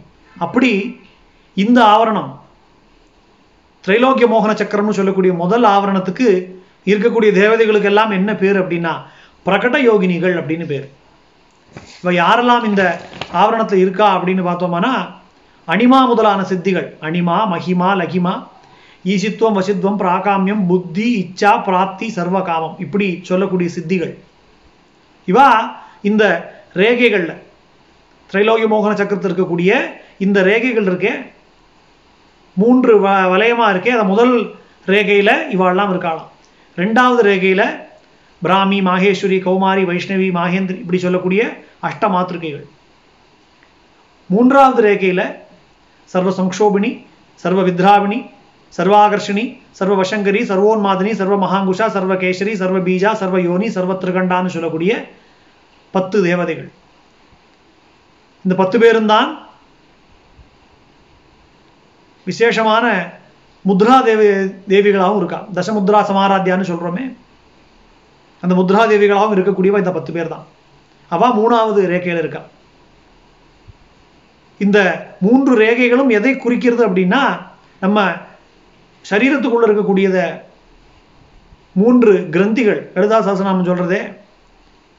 பிரம்ம கிரந்தி விபேதினி புஷ்ணு கிரந்தி விபேதினி ருத்ர கிரந்தி விபேதினின்னு சகசநாமம் சொல்றதே. அந்த கிரந்தி அப்படின்னா முடிச்சுன்னு அர்த்தம். அப்போ இந்த குண்டலினி சக்தியானது யோகசாஸ்திரபரமா மூலாதாரத்திலிருந்து கிளம்பி சகசிராரம் வரைக்கும் பயணப்படும் போது மூன்று கிரந்திகளையும் புலந்துட்டு வரதாம். அதைத்தான் இந்த மூன்று வலயங்கள் குறிக்கக்கூடியதாக இருக்கு அப்படின்னு. ஏன்னா எதில் எத பிரம்மாண்டே தத பிண்டாண்டே எத பிண்டாண்டே தத பிரம்மாண்டே அப்படின்னா எதெல்லாம் அண்டத்தில் இருக்கோ அதெல்லாம் பிண்டத்திலையும் இருக்கு. எதெல்லாம் பிண்டத்தில் இருக்கோ அதெல்லாம் அண்டத்திலையும் இருக்கு. அப்போ அண்டமயமா இருக்கக்கூடிய இந்த ஸ்ரீசக்கரம் சரீரத்துக்குள்ளேயும் இருக்கு. சரீரமே ஸ்ரீசக்கரம். பாவனோபனிஷத் அதான் சொல்றது. பாவனோபனிஷத் அந்தர்முகமா அம்பாளை ஆராதனை பண்ணக்கூடிய அந்தர்முக சமாராத்தியான்னு சசநாமம் சொல்லக்கூடிய முறையை சொல்லக்கூடியது. அந்த பாவனோபனிஷத் ஒன்னொன்னும் விளக்கம் சொல்லி சரீரத்துக்குள்ளேயே தான் ஸ்ரீசக்கர மண்டலம் இருக்கு. அம்பாளை அப்படிதான் நம்ம ஆராதிக்கணுங்கிற அந்த கிரமத்தை சொல்லக்கூடியதா இருக்கு. அப்போ இந்த பிரதம ஆவரணம்னு சொல்லக்கூடிய இந்த திரைலோக்கிய மோகன சக்கரத்துக்கு இந்த தேவதைகள்லாம் காவலுக்கு இருக்கா இவாளை பூஜை பண்ணி அணிவா முதலான சித்திகள் நான் சொன்னேன். அதாவது என்ன அர்த்தம் அப்படின்னா அம்பாளுடைய கிரகத்துடைய வாசல்ல இந்த அஷ்டமா சித்திகள் இருக்கு. அஷ்டமா சித்திகள் மட்டும் இல்லாமல் இதில் கூடுதலான சித்திகளும் இருக்கு. புத்தி சித்தி இச்சா சித்தி பிராப்தி சித்தி சர்வகாம சித்தி இதெல்லாம் இருக்கு. இந்த சித்திகள் எல்லாம் அம்பாளுடைய கிரகத்துடைய வாசல்ல நிற்கிறதாம் அப்படின்னா என்ன அர்த்தம்? அம்பாளை ஆராதிக்கக்கூடிய ஒரு பக்தனுக்கு இந்த மாதிரி சித்திகள்லாம் ரொம்ப சர்வ சகஜமா அவனுக்கு வசப்பட்டுடும் அப்படின்னு அர்த்தம். அதுக்கப்புறம் பிராமியாதி தேவதைகள். இவாள்லாம் யார் அப்படின்னா பிரம்மனுடைய ஸ்திரீ ரூபமா பிராமி மகேஸ்வரனுடைய ஸ்திரீ ரூபமா மகேஸ்வரி மகாவிஷ்ணுடைய ஸ்திரீ ரூபமா வைஷ்ணவி சுப்பிரமணியனுடைய குமாரனுடைய ஸ்ரீரூபமா கௌமாரி வராகமூர்த்தியோட ஸ்ரீரூபமா வாராகி இந்திரனுடைய ஸ்ரீரூபமாக மாகேந்திரி. இப்படி எட்டு பேர். இவா எல்லாரும் அந்தந்த தேவதைகள் யார் இருக்காளோ அவளுடைய ஸ்திரீ ரூபமா இருக்காளோ இதுக்கு அர்த்தம் என்ன அப்படின்னா இந்த உலகத்தை எல்லாம் இயக்கக்கூடிய தேவதாமூர்த்திகளுடைய ஆத்மசக்தியாக இருக்கிறதும் அந்த அம்பி அம்பிகை தான் அப்படின்னு அர்த்தம். அந்த சுரூபங்கள் தான் இங்க இருக்கு. அப்போ பிரம்மா விஷ்ணு மகேஸ்வரன் இந்திரன் சுப்பிரமணியன் இப்படி சொல்லக்கூடிய அத்தனை தேவதைகளுக்கும் ஆதார சக்தியா இருக்கிறவா? அம்பாளுடைய கிரகத்துடைய வாசல்ல நிலை கொண்டிருக்கா. அவளால் அவளே தான் இந்த சக்தி மூர்த்திகளுக்கெல்லாம் சக்தி கொடுக்கக்கூடியவாளும் இருக்காளாம். அவளும் ரெண்டாவது ரேகையில் இருக்கான் மூன்றாவது ரேகையில நம்ம சொல்லக்கூடிய முத்ரா தேவதைகள்னு சொல்லக்கூடிய சர்வ சம்ஷோபிணி சர்வ வித்ராவணின்னு சொல்லக்கூடியவா எல்லாரும் இருக்கா. இவா தான் இந்த ஆவரணங்களுக்கெல்லாம் அதிகாரிகளா இருக்காளாம். ஏன்னா இந்த ஒரு ஒரு ஆவரணம் முடிஞ்சு நம்ம அடுத்த ஆவரணத்துக்கு பிரவேசனம் பண்ணும்போது இந்த முத்திரைகளை போட்டு அவளை வணங்கணும். இப்போ இந்த முத்திரைகளை போட்டால்தான் இந்த தேவதைகள் நமக்கு அடுத்த ஆவரணத்துக்கு நுழையறதுக்குள்ள அனுமதியை கொடுப்பாளாம். அப்படி பிரகட யோகினிகள்னு சொல்லக்கூடியவா நிலை பெற்றிருக்கக்கூடிய ஆவரணம் திரைலோக்கிய மோகன சக்கரம்னு சொல்லக்கூடிய பிரதம ஆவரணம். இந்த பிரகட யோகினிகள் பிரகடம் அப்படின்னா என்னன்னா எல்லாருக்கும் தெரிஞ்சிருக்கக்கூடிய தன்மை அப்படின்னு அர்த்தம். எல்லோரும் தெரிய ஏன்னா ஒரு உபாசனையில் ஈடுபடக்கூடியவனுக்கு முதல்ல என்ன பண்ணுறான் நான் பூஜை பண்ணுறேன் என்னுடைய பூஜையை பாருங்கோ. ஏன்னா ஆரம்ப காலகட்டங்களில் பல பேருக்கு வரக்கூடிய எண்ணம் அது ஆடியன்ஸ் வேணும் நமக்கு. பூஜை பண்ணுறதுனா கூட ஒரு ஆடியன்ஸ் எதிர்பார்த்து பண்ணக்கூடிய ஒரு காலம். அது ஒரு ஆரம்ப காலகட்டம். இன்னொரு ஆங்கிளில் பார்க்க போனோம்னா ஜாகிரத அவஸ்தைன்னு சொல்லணும். தட் இஸ் முழிச்சுன்னு இருக்கக்கூடிய ஒரு நிலை. இப்போ பிரகட யோகினிகள் அப்படிங்கிறவா நமக்கு முதல்ல இந்த நம்ம முழிப்பு நிலையை கொடுக்குறா. ஏன்னா நம்முடைய வாழ்க்கை மாயைங்கிற உறக்கத்தில் இருக்கு. அந்த உறக்கத்துலேருந்து முதல்ல நம்ம எழுந்திருக்கணும். அந்த உறக்கத்துலேருந்து நம்ம எழுந்திருக்கும் போது ஜாகிரத நிலை ஏற்படும் போது நமக்கு மனசு ஆட்டோமேட்டிக்காக ஆத்மீக பாதையில் செல்ல ஆரம்பிக்கும். குருநாதனுடைய தேடல் ஆரம்பிக்கும். நம்ம வாழ்க்கையை பிரயோஜனப்படுத்திக்கணும் அப்படிங்கிற எண்ணம் உண்டாகும். நம்ம யாரு? நம்ம எங்கேருந்து வந்திருக்கோம்? எதை நோக்கி போயின்னு இருக்கோம் அப்படிங்கிற கேள்வி நம்மளுக்கு உண்டாகும். இது உண்டாகும் போது தான் நம்ம வந்து இந்த முதல் படியை ஆன்மீகத்தை எடுத்து வைக்க முடியும். அப்போ அந்த அதுலேருந்து அந்த ஜாக்கிரத நிலை உண்டாருது. அப்படி ஒரு நிலையை நமக்கு உணர்த்தக்கூடிய தன்மை கொண்ட காரணத்தினால இவாளுக்கு பிரகட யோகினிகள் அப்படின்னு பேர்.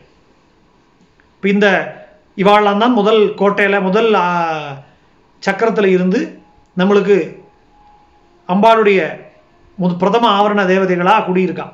இந்த ஆவரணத்துக்கெல்லாம் ஒரு தலைவி இருக்கு. ஓரொரு ஆவரணத்துக்கும் ஒன்பது ஆவரணத்துக்கும் அம்பாளுடைய சொரூபமாக ஒரு தலைவி இருக்கு. அவளுக்கு சக்கரேஸ்வரி அப்படின்னு பேர்.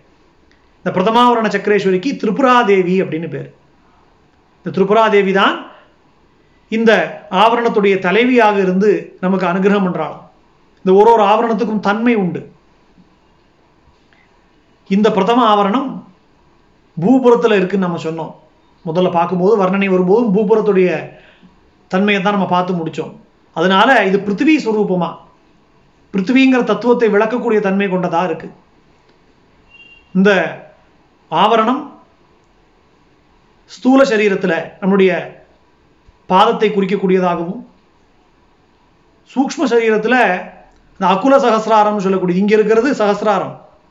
அகுல சகசிராரம் இந்த நம்முடைய மூலாதார சக்கரத்தை ஒட்டி இருக்கக்கூடிய தன்மை கொண்டதா? இந்த குண்டலினின்னு சொல்லக்கூடிய பாம்பு மூன்றரை சுட்டு சுற்றி அங்கே படுத்துட்டு இருக்கான். அந்த குண்டலினிங்கிற அந்த பாம்பு பராசக்தியோட வடிவமான அந்த பாம்பு எழுந்திருந்து இந்த ஆறு சக்கரங்களையும் கடந்து சகசிரார சக்கரத்தில் இருக்கக்கூடிய பரமசிவனோடு ஐக்கியமானது தான் சிவா சிவசக்தி ஐக்கிய ரூபிணி அப்படின்னு சொல்லி சொல்கிறோம் அதுதான் உண்மையான ஸ்ரீசக்கர பூஜனம் அப்படின்னு சொல்லக்கூடியது. அந்த தன்மை கொண்டதா இந்த பிரதம ஆவரணம் அப்படின்னு சொல்லக்கூடிய ஆவரணம் இருக்கு.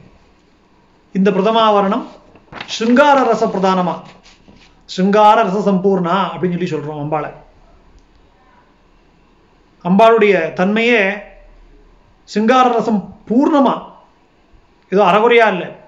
ஆனந்தமான நிலையில அம்ப அம்பாள் சிங்கார சம்பூர்ணமாக இருக்காளாம். அந்த நிலையை குறிக்கக்கூடியதான ஒரு தன்மை கொண்டதா இந்த பிரதம ஆவரணம் இருக்கு. ஏன்னா அம்பாளுடைய ஸ்ரீவித்யா உபாசனை ஒருத்தனுக்கு ஆகி ஸ்ரீவித்யா தீட்சை ஒருத்தனுக்கு ஆயிடுது அப்படின்னாலே அவன் இந்த லௌகீகமான விஷயங்கள்ல இருந்து வெளியில வந்து அம்பிகையுடைய கிரகத்துக்குள்ள பிரவேசிக்கக்கூடிய தன்மை கொண்டவனா இருக்கான் அப்படின்னா அவன் தேவதாமூர்த்திகளுடைய சுரூபத்தை அடையிறான். இந்த நவாவரண பூஜை பண்ணும்போது கூட நம்முடைய மனுஷ சரீரமான இந்த சரீரத்தை தகிக்கக்கூடிய ஒரு பாவனையில நம்ம அதை எரிச்சு அம்பிகையுடைய திருவடி குருவுடைய திருவடியிலிருந்து பரமசிவாமிர்தம்னு சொல்லக்கூடிய அந்த அமிர்தம் வர்ஷிச்சு அதனால ஒரு தேவசரீரம் நமக்கு உண்டாகி அந்த தேவசரீரத்தினால தான் அம்பாளை பூஜை பண்றோம். ஏன்னா அம்பாளுடைய கிரகத்துக்குள்ள நம்ம பிரவேசனம் பண்ண போறோம். அப்போ சாமானியமான மனுஷரீரம் இருந்தால் முடியாது. தேவ சரீரத்தோட தான் அம்பாளுடைய கிரகத்துக்குள்ள பிரவேசம் பண்ணணும் அப்படிங்கிறதுனால அந்த தேவ சரீரத்தை அடைஞ்சு அந்த பாவனையில பூஜை பண்ணணும் அப்படின்னு சொல்லி சொல்றான். பூஜையோட துவக்கத்திலே இதை பண்றோம் நம்ம. அப்ப அப்பேற்பட்ட தேவ சரீரம் நமக்கு இதுல சித்திக்கிறது. அப்போ பரிபூர்ணமான அந்த அம்பாளுடைய கிருப்பையினால சிங்கார ரசம் நிறைஞ்சிருக்கக்கூடிய இந்த ஆவரணத்தை நம்ம வழிபட்டு கடந்து வரோம். இதுக்கு குறிக்கக்கூடிய நிறங்கள்னு பார்த்தோம்னா மூன்று நிறம் சொல்றா. வெள்ளை நிறம் சிவப்பு நிறம் மஞ்சள் நிறம். இது சத்துவ ரஜஸ் தமஸ்னு சொல்லக்கூடிய மூன்று குணங்களை குறிக்கக்கூடியதாகவும் நம்ம எடுத்துக்கலாம். அப்போ இந்த பிரதம ரேகை அனிமாதி சித்திகள் இருக்கக்கூடிய பிரதம ரேகை வெள்ளை நிறத்தினாலையும் பிராமியாதி தேவதைகள் இருக்கக்கூடிய த்விତୀய ரேகை சிவப்பு நிறத்தோடையும் முத்ரா தேவதைகள் இருக்கக்கூடிய அந்திய ரேகை மூணாவது ரேகை மஞ்சள் நிறத்தோடையும் இருக்கு. அப்படி அதனால இருக்கிறதுனால அந்த அந்தந்த ரேகைகளை அந்தந்த நிற புஷ்பத்தினால பூஜை பண்றது விசேஷம் அப்படின்னு பெரியோர்கள் வழக்கத்தில் வச்சுட்டு இருக்கான் அப்பேற்பட்ட தன்மை கொண்டதுதான் திரைலோக்கிய மோகனம்னு சொல்லக்கூடிய இந்த பிரதம ஆவரணம். மூன்று உலகத்தையும் மோகனம் செய்யக்கூடிய அந்த விஷயம் மனதை மயக்கக்கூடிய அந்த தன்மை கொண்டதா இருக்கக்கூடிய அந்த விஷயத்தை நம்ம மோகத்தை ஜெயிச்சு வெளியில வரணும். நான் முதல்ல சொன்னது போல யார் கட்டியிருக்காளோ அவளால் தான் அழிக்க முடியும். எவள் மோகத்தில் ஆழ்த்துறாளோ அவளால் தான் மோகத்திலிருந்து நம்மளை விடுவிக்கவும் முடியும். ஞானநாமம் சேதாந்தின்னு பார்த்தோமே அதோட அர்த்தம் அதுதான். மோகத்தில் ஆழ்த்துறவள் தான் மோகத்திலிருந்து நம்மளை விடுவிக்கவும் முடியும். இந்த பிரதம ஆவரணத்துக்கு பௌத்த தர்சனம்னு பேர். பௌத்த தர்சனாங்கின்னு அம்பாளை சொல்லுவோம் நம்ம. ஏன்னா பௌத்த தர்சனாங்கின்னு சொல்லக்கூடிய அந்த சா சாங்க பூஜையில் நமக்கு என்ன பலன் கிடைக்குமோ அந்த பலன் இந்த பிரதமாவரண பூஜையில் நமக்கு சித்திக்கிறது. மனதை வெல்லக்கூடிய தன்மை நமக்கு உண்டாருது. ஏன்னா மோகனம்னா அந்த திரைலோக்கிய மோகனம் மூன்று உலகத்தையும் மயங்க செய்யக்கூடிய தன்மை கொண்டதா நம்ம விளங்குறதுனால மனதை ஜெயிச்சவனால மட்டும்தான் இந்த மோகனத்தை தாண்ட முடியும். அப்படி அந்த மோகனத்தை தாண்டி பிரதமாவரண தேவதைகளா இருக்கக்கூடிய பிரகட யோகினிகளுடைய அனுகிரகத்தோடு நம்ம மனதை வென்று அடுத்த கட்டமா இருக்கக்கூடிய த்விதீய ஆவரணத்துக்குள்ள பிரவேசனம் பண்றோம். அம்பாளுடைய அனுகிரகத்தோட சக்கரேஸ்வரியான திரிபுராதேவியுடைய கிருபையோட முதல் ஆவரணத்தை நம்ம கடந்திருக்கோம். தொடர்ந்து அம்பாளுடைய அடுத்த ஆவரணத்தை பற்றி பார்ப்போம். ஹ்ரீங்கார பிரணவாத்மிகாம் பிரணமதாம் ஸ்ரீவித்ய வித்யாமயீம். ஐம் க்ளீம் சௌமிருஷி மந்திரமூர்த்தி நிவகாகாராம் அசேஷாத்மிகாம். பிரம்மானந்தரசானுபூதமஹிதாம் பிரம்மப்பிரியம் வாதினீம். காமாட்சியும் கலையாமி கல்பலதிகாம் காஞ்சி புரி தேவதாம் சத்குருநாத் மகாராஜ் கி ஜெய். ஆதிபராசக்தி மாதா கி ஜெய்.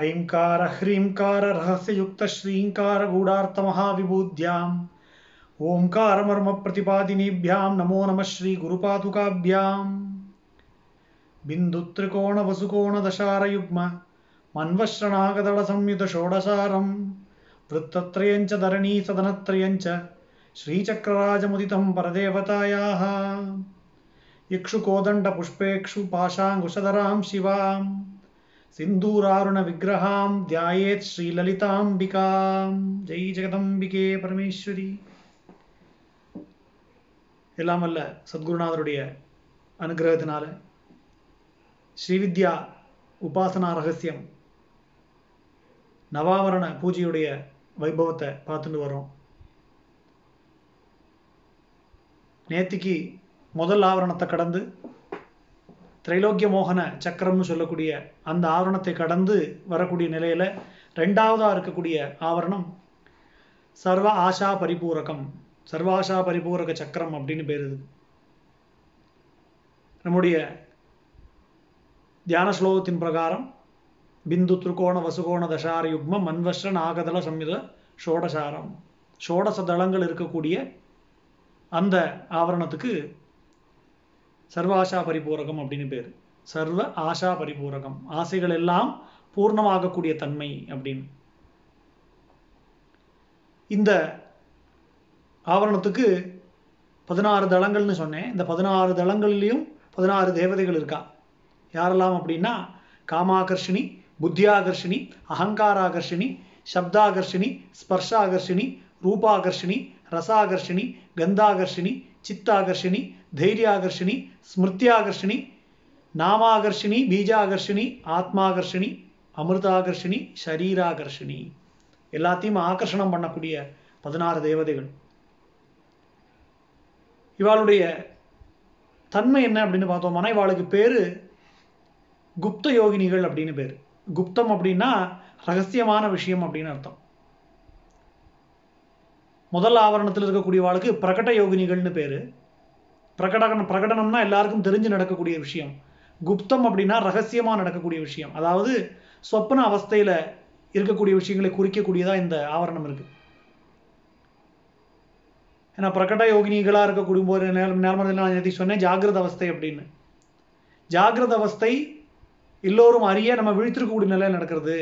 சொப்பன அவஸ்தை உறக்கத்தில் நடக்கக்கூடிய விஷயம் நமக்கு மட்டும்தான் தெரியும் சொப்பனத்தில் என்ன வந்தது அப்படின்னு.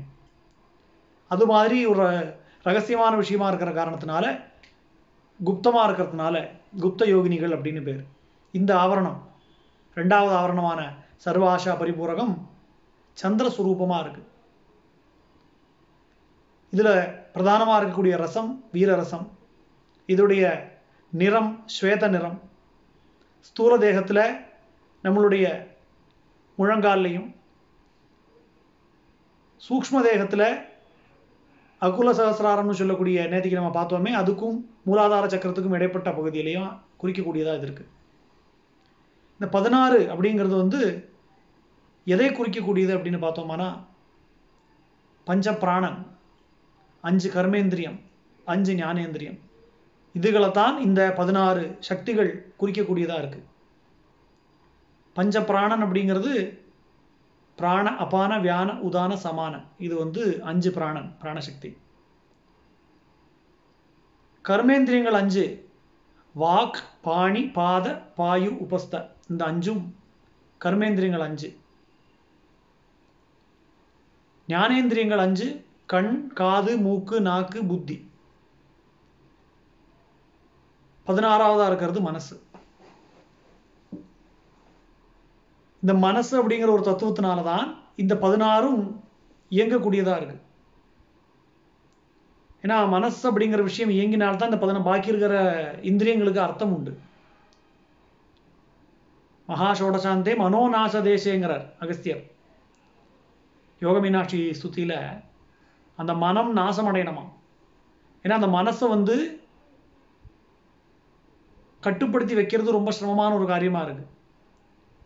அந்த மனசு அப்படியே நானா பக்கமும் அளவாகிறதுனால தான் நம்முடைய அத்தனை இந்திரிய வியாபாரம்னு சொல்கிறோமே அது எல்லாமே நடக்கக்கூடிய காரணமாக அதுதான் இருக்குது அப்போ இது எல்லாத்தையும் கட்டுப்படுத்தக்கூடியதா?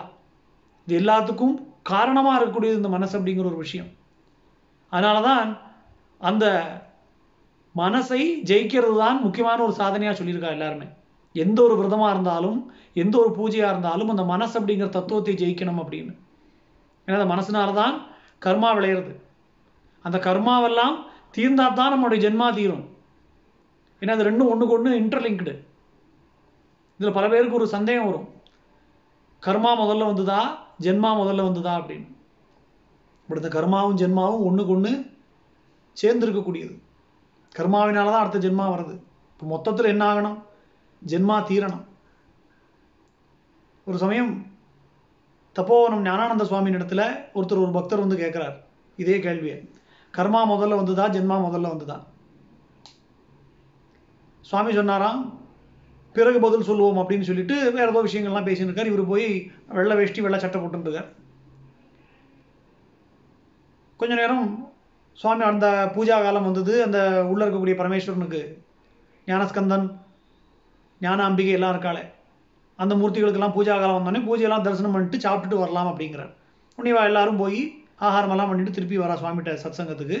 அதுக்குள்ள இந்த கேள்வி கேட்ட நபர் போய் காப்பி குடிச்சிட்டு வரார்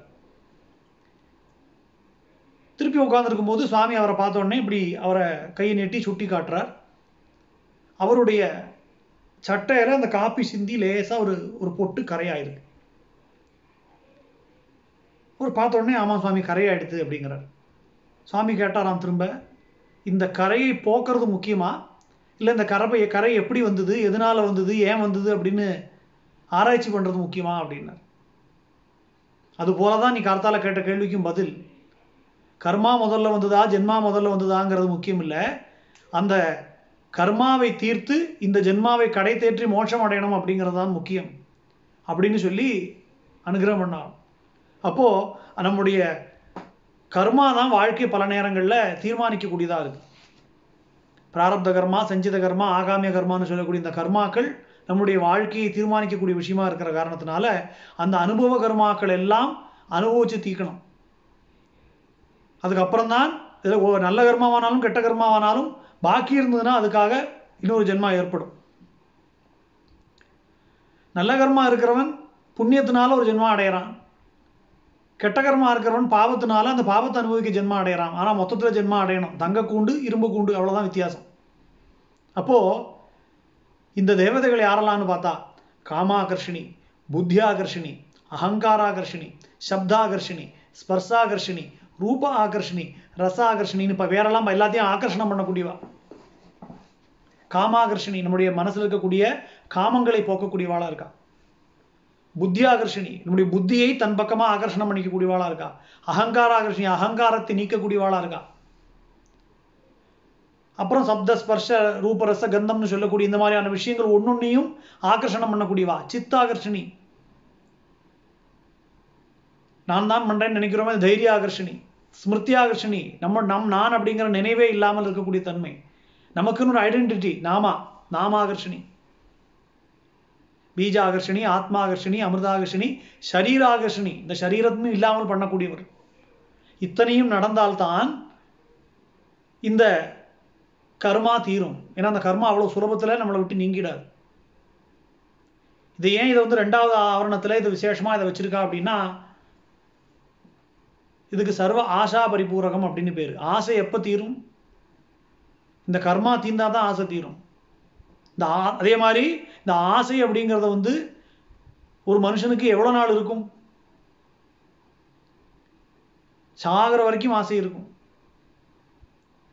சாகிறதுக்கு ஒரு நிமிஷம் முன்னாடி வரைக்கும் கூட உடம்புல கொஞ்சம் தெம்பு இருந்தா கூட அவனுடைய ஆசை குறைய மாட்டேங்கிறது.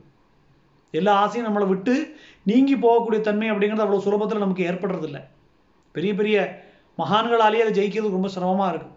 பெரிய மகாபுருஷர்களுக்கு கூட ஆசை இருக்கும். என்ன ஆசை இருக்கும்? மோட்சம் அடையணுங்கிற ஆசை இருக்கும்.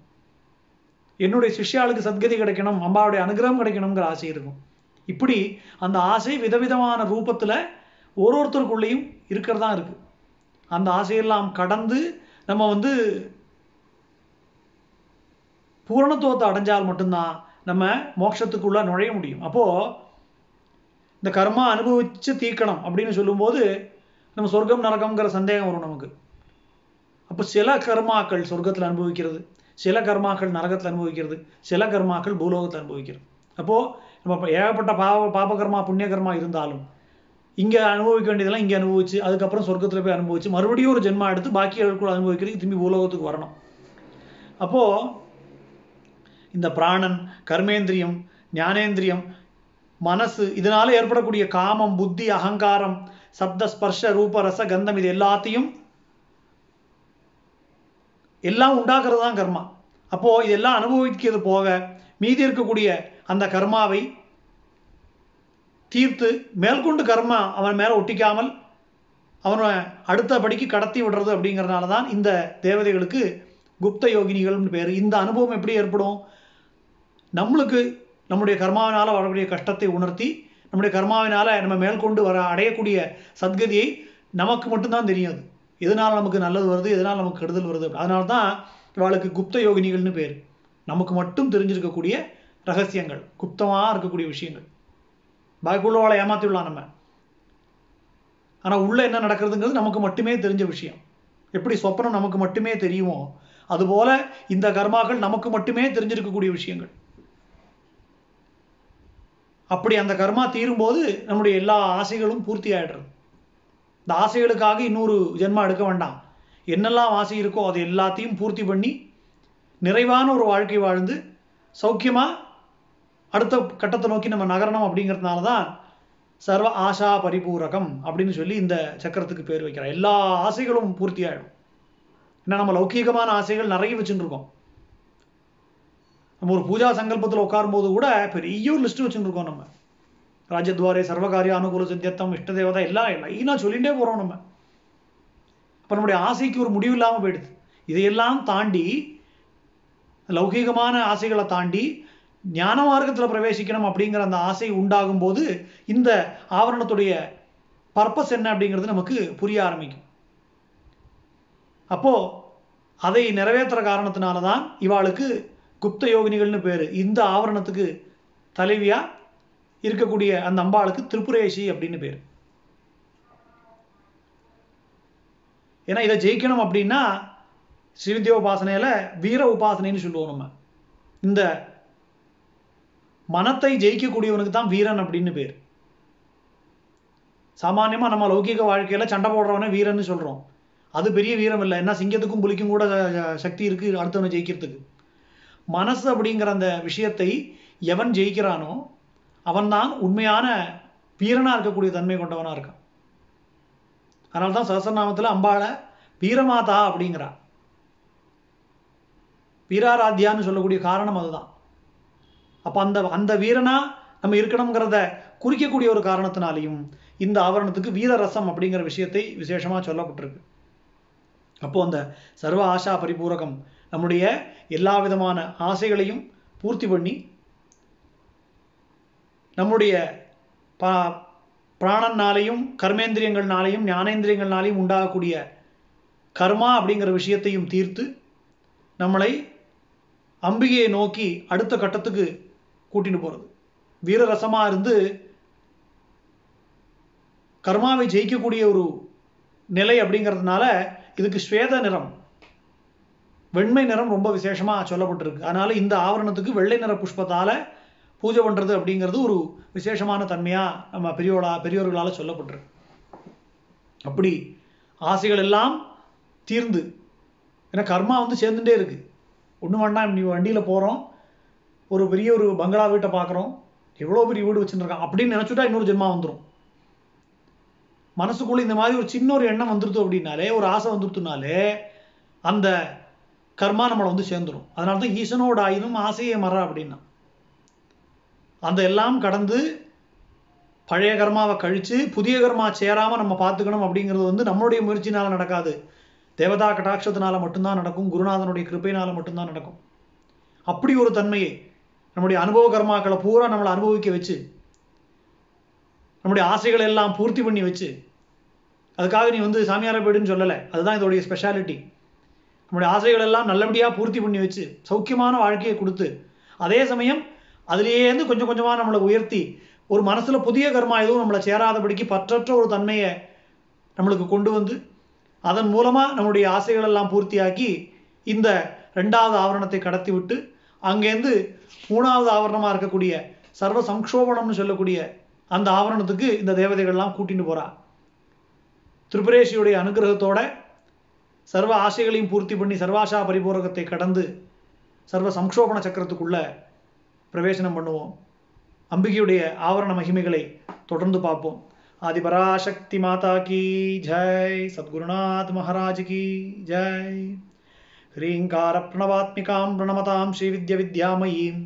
ஐம் க்ளீம் சௌம் ருச்சிமந்திரமூர்த்தி நிவகாகாராமசேஷாத்மிகாம் ब्रह्मानन्दरसानुभूतमहितां ब्रह्मप्रियं वादिनीं कामाक्षीं कलयामि कल्पलतिकां काञ्चीपुरी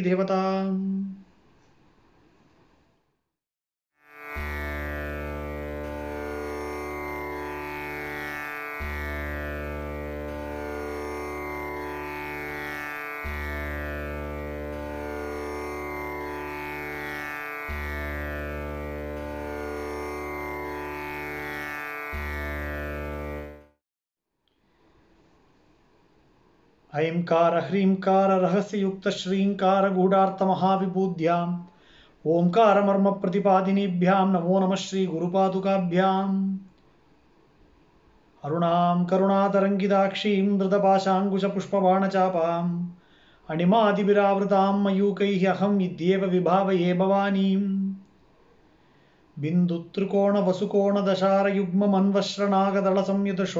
भवानीं वृत्तत्रयञ्च धरणी सदनत्रयञ्च श्रीचक्रराजमुदितं परदेवतायाः அதிபராசக்திமாதா கி ஜெய் எல்லாம் வல்ல சத்குருநாதருடைய அனுகிரகத்தினால ஸ்ரீவித்யா உபாசனா ரகசியங்களில் அம்பிகையுடைய நவாவரண பூஜா வைபவம் பார்த்துட்டு வரோம் ரெண்டாவது ஆவரணத்தை கடந்து மூணாவது ஆவரணமாக இருக்கக்கூடிய சர்வ சம்க்ஷோபண சக்கரத்துக்குள்ள பிரவேசிக்கிறோம். சம்க்ஷோபணம் அப்படின்னா சுத்தி விடுறது அப்படின்னு அர்த்தம். சோபனம் அப்படின்னா சுத்தி விடுறதுன்னு ஒரு அர்த்தம். நம்மளை அஜிடேட் பண்றது அப்படின்னு ஒரு அர்த்தம். பலவிதமான அர்த்தங்கள் உண்டு. சர்வ சம்க்ஷோபனம் உலகமே அவளால் தானே சுத்தின்னு இருக்கு அம்பாளால் தானே சுத்தின்னு இருக்கு. அப்படி எடுத்துக்கலாம் நம்ம. விஸ்வ பிரமணகாரிணி சசநாமம் சொல்றது. அப்பேற்பட்ட தன்மையை உணர்த்தக்கூடியதா மூணாவது ஆவரணம். பிந்து திருகோண வசுகோண தசார யுக்ம மன்வஸ்ர நாகதள அப்படின்னு சொல்றோம். சூஜனையா குறிச்சிருக்கு அந்த ஸ்லோகத்துல. இன்னும் அஷ்ட நாகங்கள் இருக்கிறதுனால இது அஷ்டதளம் கொண்ட சக்கரம் அப்படின்னு அர்த்தம். எட்டு தளங்கள். இந்த சக்கரம் சிவஸ்வரூபமா இருக்கு. பரமேஸ்வரனுக்கே அஷ்டமூர்த்தின்னு ஒரு பேர் இருக்கிற காரணத்தினால இந்த அஷ்டதளங்கள் கொண்ட சக்கரமும் சிவஸ்வரூபமா சொல்லப்பட்டிருக்கு. இந்த சக்கரத்தில் இருக்கக்கூடிய எட்டு தேவதைகள் குப்ததர யோகினிகள் அப்படின்னு பேர் அவளுக்கு. இந்த குப்ததரம் அப்படின்னா கிட்டத்தட்ட டீப் ஸ்லீப்னு அர்த்தம் சுஷுப்தி அவஸ்தை. ஏன்னா இந்த மூணு சக்கரங்களையும் பார்த்துட்டு வந்தோம் அப்படின்னா முதல் சக்கரம். பிரகட யோகினிகளோடு திரைலோக்கிய மோகன சக்கரம் ஜாகிரத அவஸ்தையில் இருந்தது. குப்த யோகினிகளோடு சர்வாஷா பரிபூரக சக்கரம் சொப்பன அவஸ்தையில் துல்லியமாக இருந்தது.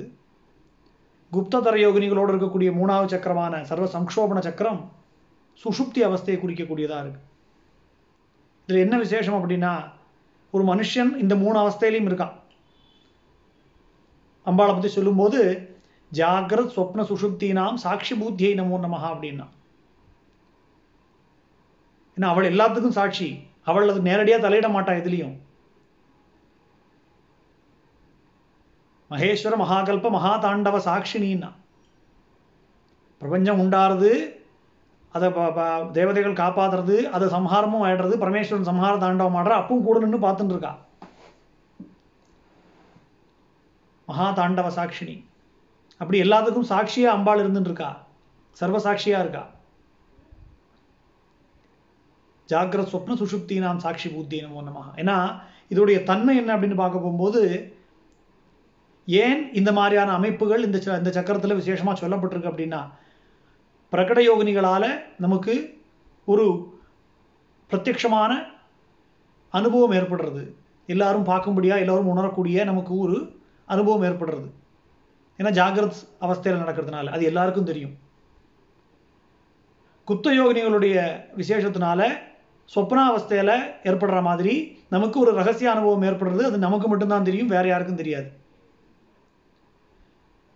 இங்க குப்ததர யோகினிகளால் ஏற்படக்கூடிய அந்த அனுபவம் சுஷுப்தி அவஸ்தையில் ஏற்படுறது அது புறத்தியாருக்கும் தெரியாது நமக்கும் தெரியாது அப்படி ஒரு அனுபவம் அது.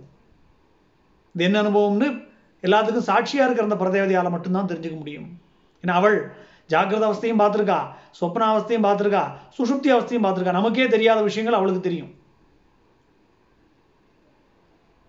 அப்பேற்பட்ட தன்மை கொண்டவளா இந்த தேவி இருக்கிற காரணத்தினால தான் இந்த சக்கரத்தில் இருக்கக்கூடிய ஆவரணத்தில் இருக்கக்கூடிய தேவதைகளுக்கு குப்ததர யோகினிகள் அப்படின்னு பேர். ஏன்னா இந்த மூணாவது ஆவரணமும் மூணாவது ஆவரணத்தினால நம்ம அடையக்கூடிய அனுபவமும் ஒன்பதாவது ஆவரணமும் கிட்டத்தட்ட ஒன்று தான் கடைசியில் ஸ்ரீசக்கர பூஜையில் நம்ம என்ன உணரப்போகிறோமோ அந்த தன்மை இந்த மூணாவது ஆவரணத்திலையும் நமக்கு அனுபவப்படும். அந்த காரணத்தினால தான் சக்கரேஸ்வரியும் பார்த்தோம் அப்படின்னா இந்த ஆவரணத்துக்கு சக்கரேஸ்வரியா திருபுர சுந்தரி அப்படிங்கிற பேரே தான் இருக்குது அம்பாளுடைய பேரான திரிபுர சுந்தரி ஒன்பதாவது ஆவரணத்தில் யார் உட்காந்துருக்காளோ அந்த திரிபுர சுந்தரியே தான் இங்கேயும் இருக்காங்கிறத உணர்த்தக்கூடிய முகமா இந்த சக்கரேஸ்வரிக்கு திரிபுர சுந்தரி அப்படின்னு பேர். இப்போ நமக்கு வித்தியாசம் தெரியணும் அப்படிங்கிற காரணத்தினால ஒன்பதாவது ஆவரணத்தில் இருக்கக்கூடியவளை மகா திரிபுர சுந்தரி அப்படின்னு சொல்லி நம்ம ஒரு வழக்கத்தில் வச்சுட்டு இருக்கோம் அப்போ இந்த ஆவரணங்கள் அஷ்டதளம் கொண்டது அப்படின்னு சொல்லி சொன்னேன். இந்த அஷ்டதளத்திலையும் இருக்கக்கூடிய தேவதைகள் சிவதத்துவத்தை பிரகாசிக்கக்கூடிய வகையில் அனங்க குசுமா அனங்க மேகலா அனங்க மதனா அனங்க மதனாதுரா அனங்க ரேகா அனகாங்குஷா அனங்க வேகினி அனங்க மாலினி இப்படி எட்டு பேர். அனங்கன் அப்படின்னா மன்மதன் அப்படின்னு ஒரு அர்த்தம். மன்மதனுடைய கணங்களாக இருக்கக்கூடிய வாய்வா அப்படின்னு ஒரு அர்த்தத்தில் நம்ம எடுத்துக்கலாம். இந்த எட்டு பேரும் இந்த அஷ்டதளங்களில் வாசம் பண்ணுறா இவா எப்படி இருக்கா அப்படின்னா கையில் பாசாங்குஷம் மேல் கையில் ரெண்டுலேயும் கீழ் ரெண்டு கையிலையும் அபயம் வரதம் காட்டி சிவந்த வஸ்திரம் தரித்து பரதேவதியான அம்பாளை நோக்கி தியானம் பண்ணிட்டு இருக்காளாம் அப்போது இந்த ஒரு உபாசகனை இந்த லௌகீகமான உலக விஷயத்திலிருந்து அவனை மீட்டெடுத்து பிரம்ம ஞானத்துக்கு உள்ள பிரவேசனம் பண்ணுறதுக்கு உள்ள அனுகிரகத்தை இவா பண்ணுறான் இந்த எட்டு பேரும். ஏன்னா சிவன் ஞானஸ்வரூபனாக இருக்கக்கூடியவன். அந்த ஞானஸ்வரூபனுடைய தன்மை கொண்ட சக்கரவாதி இருக்கிற காரணத்தினால இந்த தேவதைகளும் அந்த ஞான மார்க்கத்துக்குள்ள லௌகிகமான வாழ்க்கையிலிருந்து அதான் சர்வ சங்கோபனம் நம்மளை அப்படியே சுத்தலை விட்டு அதனால் ஏற்படக்கூடிய அனுபவத்தினால் நம்முடைய லௌகிக வாழ்க்கை பொய் அப்படிங்கிறத உணர்த்தி ஆத்மீக வாழ்க்கை மட்டும்தான் நிஜம் அப்படிங்கிற தன்மையை நமக்கு உணர்த்தக்கூடியவா இருக்காள் இவாளுடைய கட்டுப்பாட்டில் தான் பிரகிருதி மகத்தத்துவம் அகங்காரம் பஞ்சதன்மாத்திரை பஞ்சபூதங்கள் கர்மேந்திரிய மஞ்சள் ஞானேந்திரிய மஞ்சள் சொல்லக்கூடிய பத்து இந்திரியங்கள் அந்தக்கரணம் புருஷன். இந்த எட்டுமே இருக்கான் இந்த எட்டையும் இந்த எட்டு தேவதைகள் கட்டுப்படுத்துறான் பிரகிருதி அப்படிங்கிறது இந்த இயற்கை. இந்த சாமானிய இயற்கை அப்படின்னு நம்ம சொல்லக்கூடியது வந்து பஞ்சபூதங்களும் அகங்காரம் புத்தி இதோட சேர்ந்து பிரகிருதி அப்படின்னு ஆறுது. அந்த பஞ்சபூதங்களும் அந்தக்கரணம் புத்தி அகங்காரத்தோட சேர்ந்து கீழான சாமானிய பிர பிரகிருதியாக இருக்கு. சிவசக்தி ஐக்கியம் அப்படிங்கிற அந்த விஷயம் சிவசக்தி ஐக்கியமும் ஜீவ பிரம்ம ஐக்கியமும் ரெண்டும் வேற வேற கிடையாது.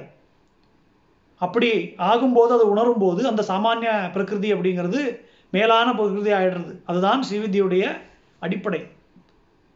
ஸ்ரீவித்யோட அடிப்படையே சிவா சிவசக்தி ஐக்கிய ரூபிணி அப்படின்னு சொல்லி சொல்கிறோம் அந்த ஜீவ பிரம்ம ஐக்கியம் அதுதான் அதனுடைய மிகப்பெரிய ஒரு விசேஷம். அந்த தன்மையை உடையதாக இருக்கிற காரணத்தினால அந்த பிரகிருதியை விசேஷமாக சொல்லுது. மனசுடைய தன்மை தான் மகத்தத்துவம் ரெண்டாவதாக சொல்லியிருக்கிறது. ஏன்னா மனசுடைய தன்மை புத்தியால் அறியப்படுற அகம் பிரம்மாஸ்மி அப்படிங்கிறது மனசு வேற புத்தி வேறையா இருக்கு. ஏன்னா மனசு சத்தியத்தை பேசும். புத்தி குயுக்தியாக யோசிக்கும். பல நேரங்களில் மனசு ஒன்றும் புத்தி ஒன்றுமா சொல்லும். நமக்கே போராட்டம் நடக்கும். ஒரு விஷயம் நல்லதா கெட்டதாங்கிற குழப்பம் வரும்போது மனசு சொல்லும் இப்படி பண்ணாதரா வேண்டாம் அப்படின்னு. புத்தி சொல்லும் இல்லை இல்லை இப்படி பண்ணால் பரவாயில்ல அப்படின்னு சொல்லும். நம்ம எதை கேட்டு நடக்கிறோம் அப்படிங்கிறது ரொம்ப முக்கியமான விஷயம். அந்த மனசுடைய தன்மையினால புத்தி புத்தி அப்படிங்கிற அந்த விஷயத்தை ஜெயிச்சு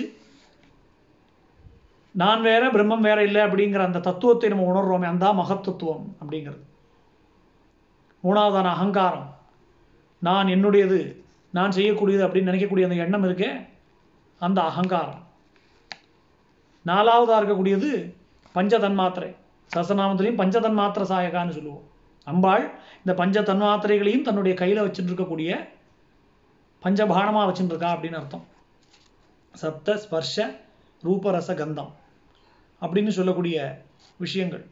அதாவது ஒரு பொருளை காதால் கேட்கறது ஒரு பொருளை தொட்டு உணர்றது ஒரு பொருளை கண்ணால் பார்க்கறது ஒரு பொருளை சுவைச்சு உணர்றது ஒரு பொருளுடைய வாசனையை கிரகிக்கிறது. இதெல்லாம் செய்யக்கூடிய அந்த செய்கை அந்த தன்மையை பஞ்சதன்மாத்திரைன்னு சொல்கிறோம் ஏன்னா இந்த அஞ்சும் ஞானேந்திரியங்கள்னால நம்ம கிடைக்கக்கூடிய நமக்கு கிடைக்கக்கூடிய அனுபவங்கள். அதுக்கு பஞ்ச தன்மாத்திரைகள்னு பேர். அடுத்தபடியாக இருக்கிறது பஞ்சபூதங்கள். நீர் நிலம் காற்று ஆகாயம் அக்னி. இது அஞ்சுக்கும் பஞ்சபூதம் அப்படின்னு பேர். இந்த பிரபஞ்சம் பூராவுமே இந்த பஞ்சபூதங்கள்னால உருவாயிருக்கக்கூடிய ஒரு தன்மை.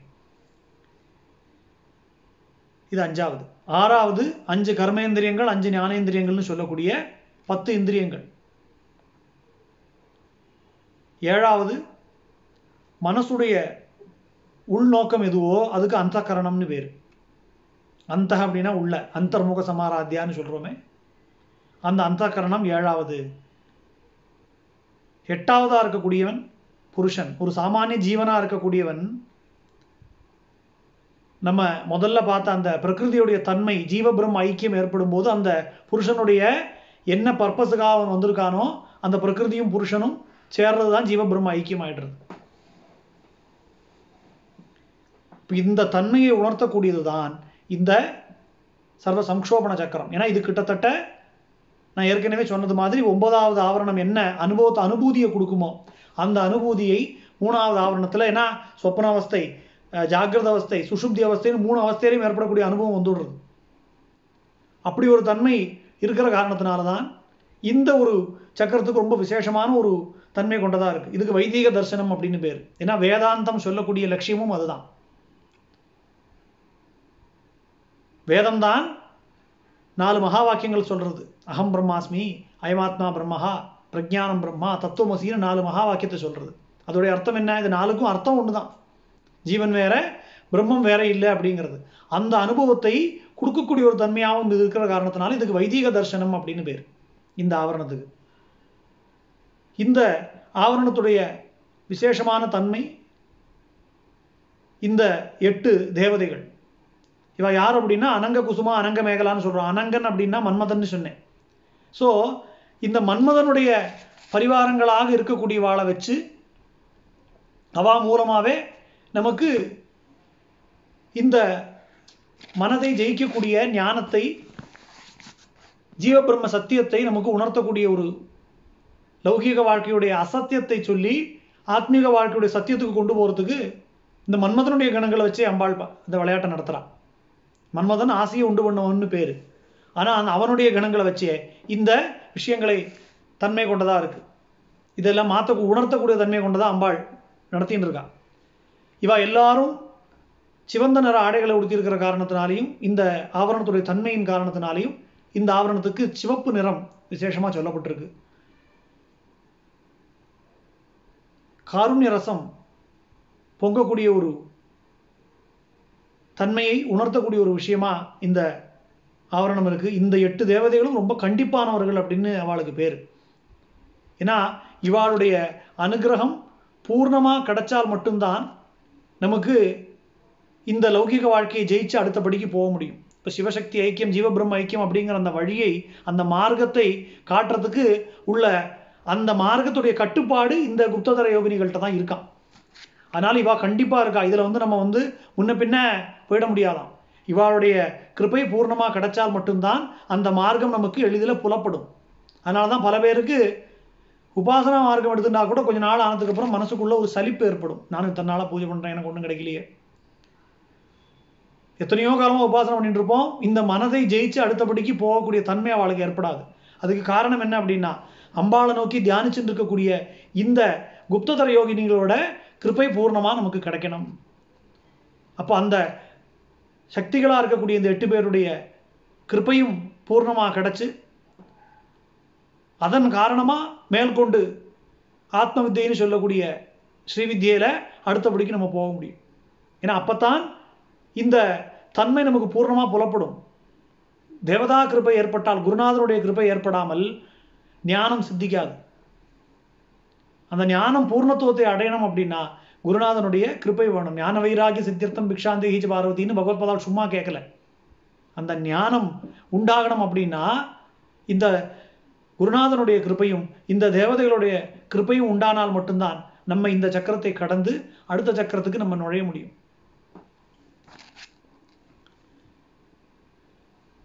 மூணாவது சக்கரமான சர்வ சம்க்ஷோபண சக்கரத்தில் அதுக்கு நாயகியாக இருக்கக்கூடிய திரிபுர சுந்தரியுடைய பரிபூர்ண கிருபையோட குப்ததர யோகினிகளுடைய அனுகிரகத்தோடு மனதை வென்று லௌகீகத்தில் உள்ள ஆசைகளெல்லாம் விட்டு பூர்ணமான ஞான மார்க்கத்தை நோக்கி பிரவேசித்து அடுத்தபடியாக நாலாவது ஆவரணத்துக்குள்ளே நம்ம பிரவேசனம் பண்ணுவோம். தொடர்ந்து அம்பிகையுடைய வைபவத்தை பார்ப்போம். ஹ்ரீங்கார பிரணவாத்மிகாம் பிரணமதாம் ஸ்ரீவித்ய வித்யாமயீம் ஐம் க்ளீம் சௌமுச்சி மந்திரமூர்த்தி நிவகாராமசேஷாத்மிகாம் பிரம்மானந்தரசானுபூதமஹிதாம் பிரம்மப்பிரியம் வாதினீம் காமாட்சீம் கலயாமி கல்பலதிகாம் காஞ்சிபுரி தேவதாம் ஜெய் ஜெகதம்பிகே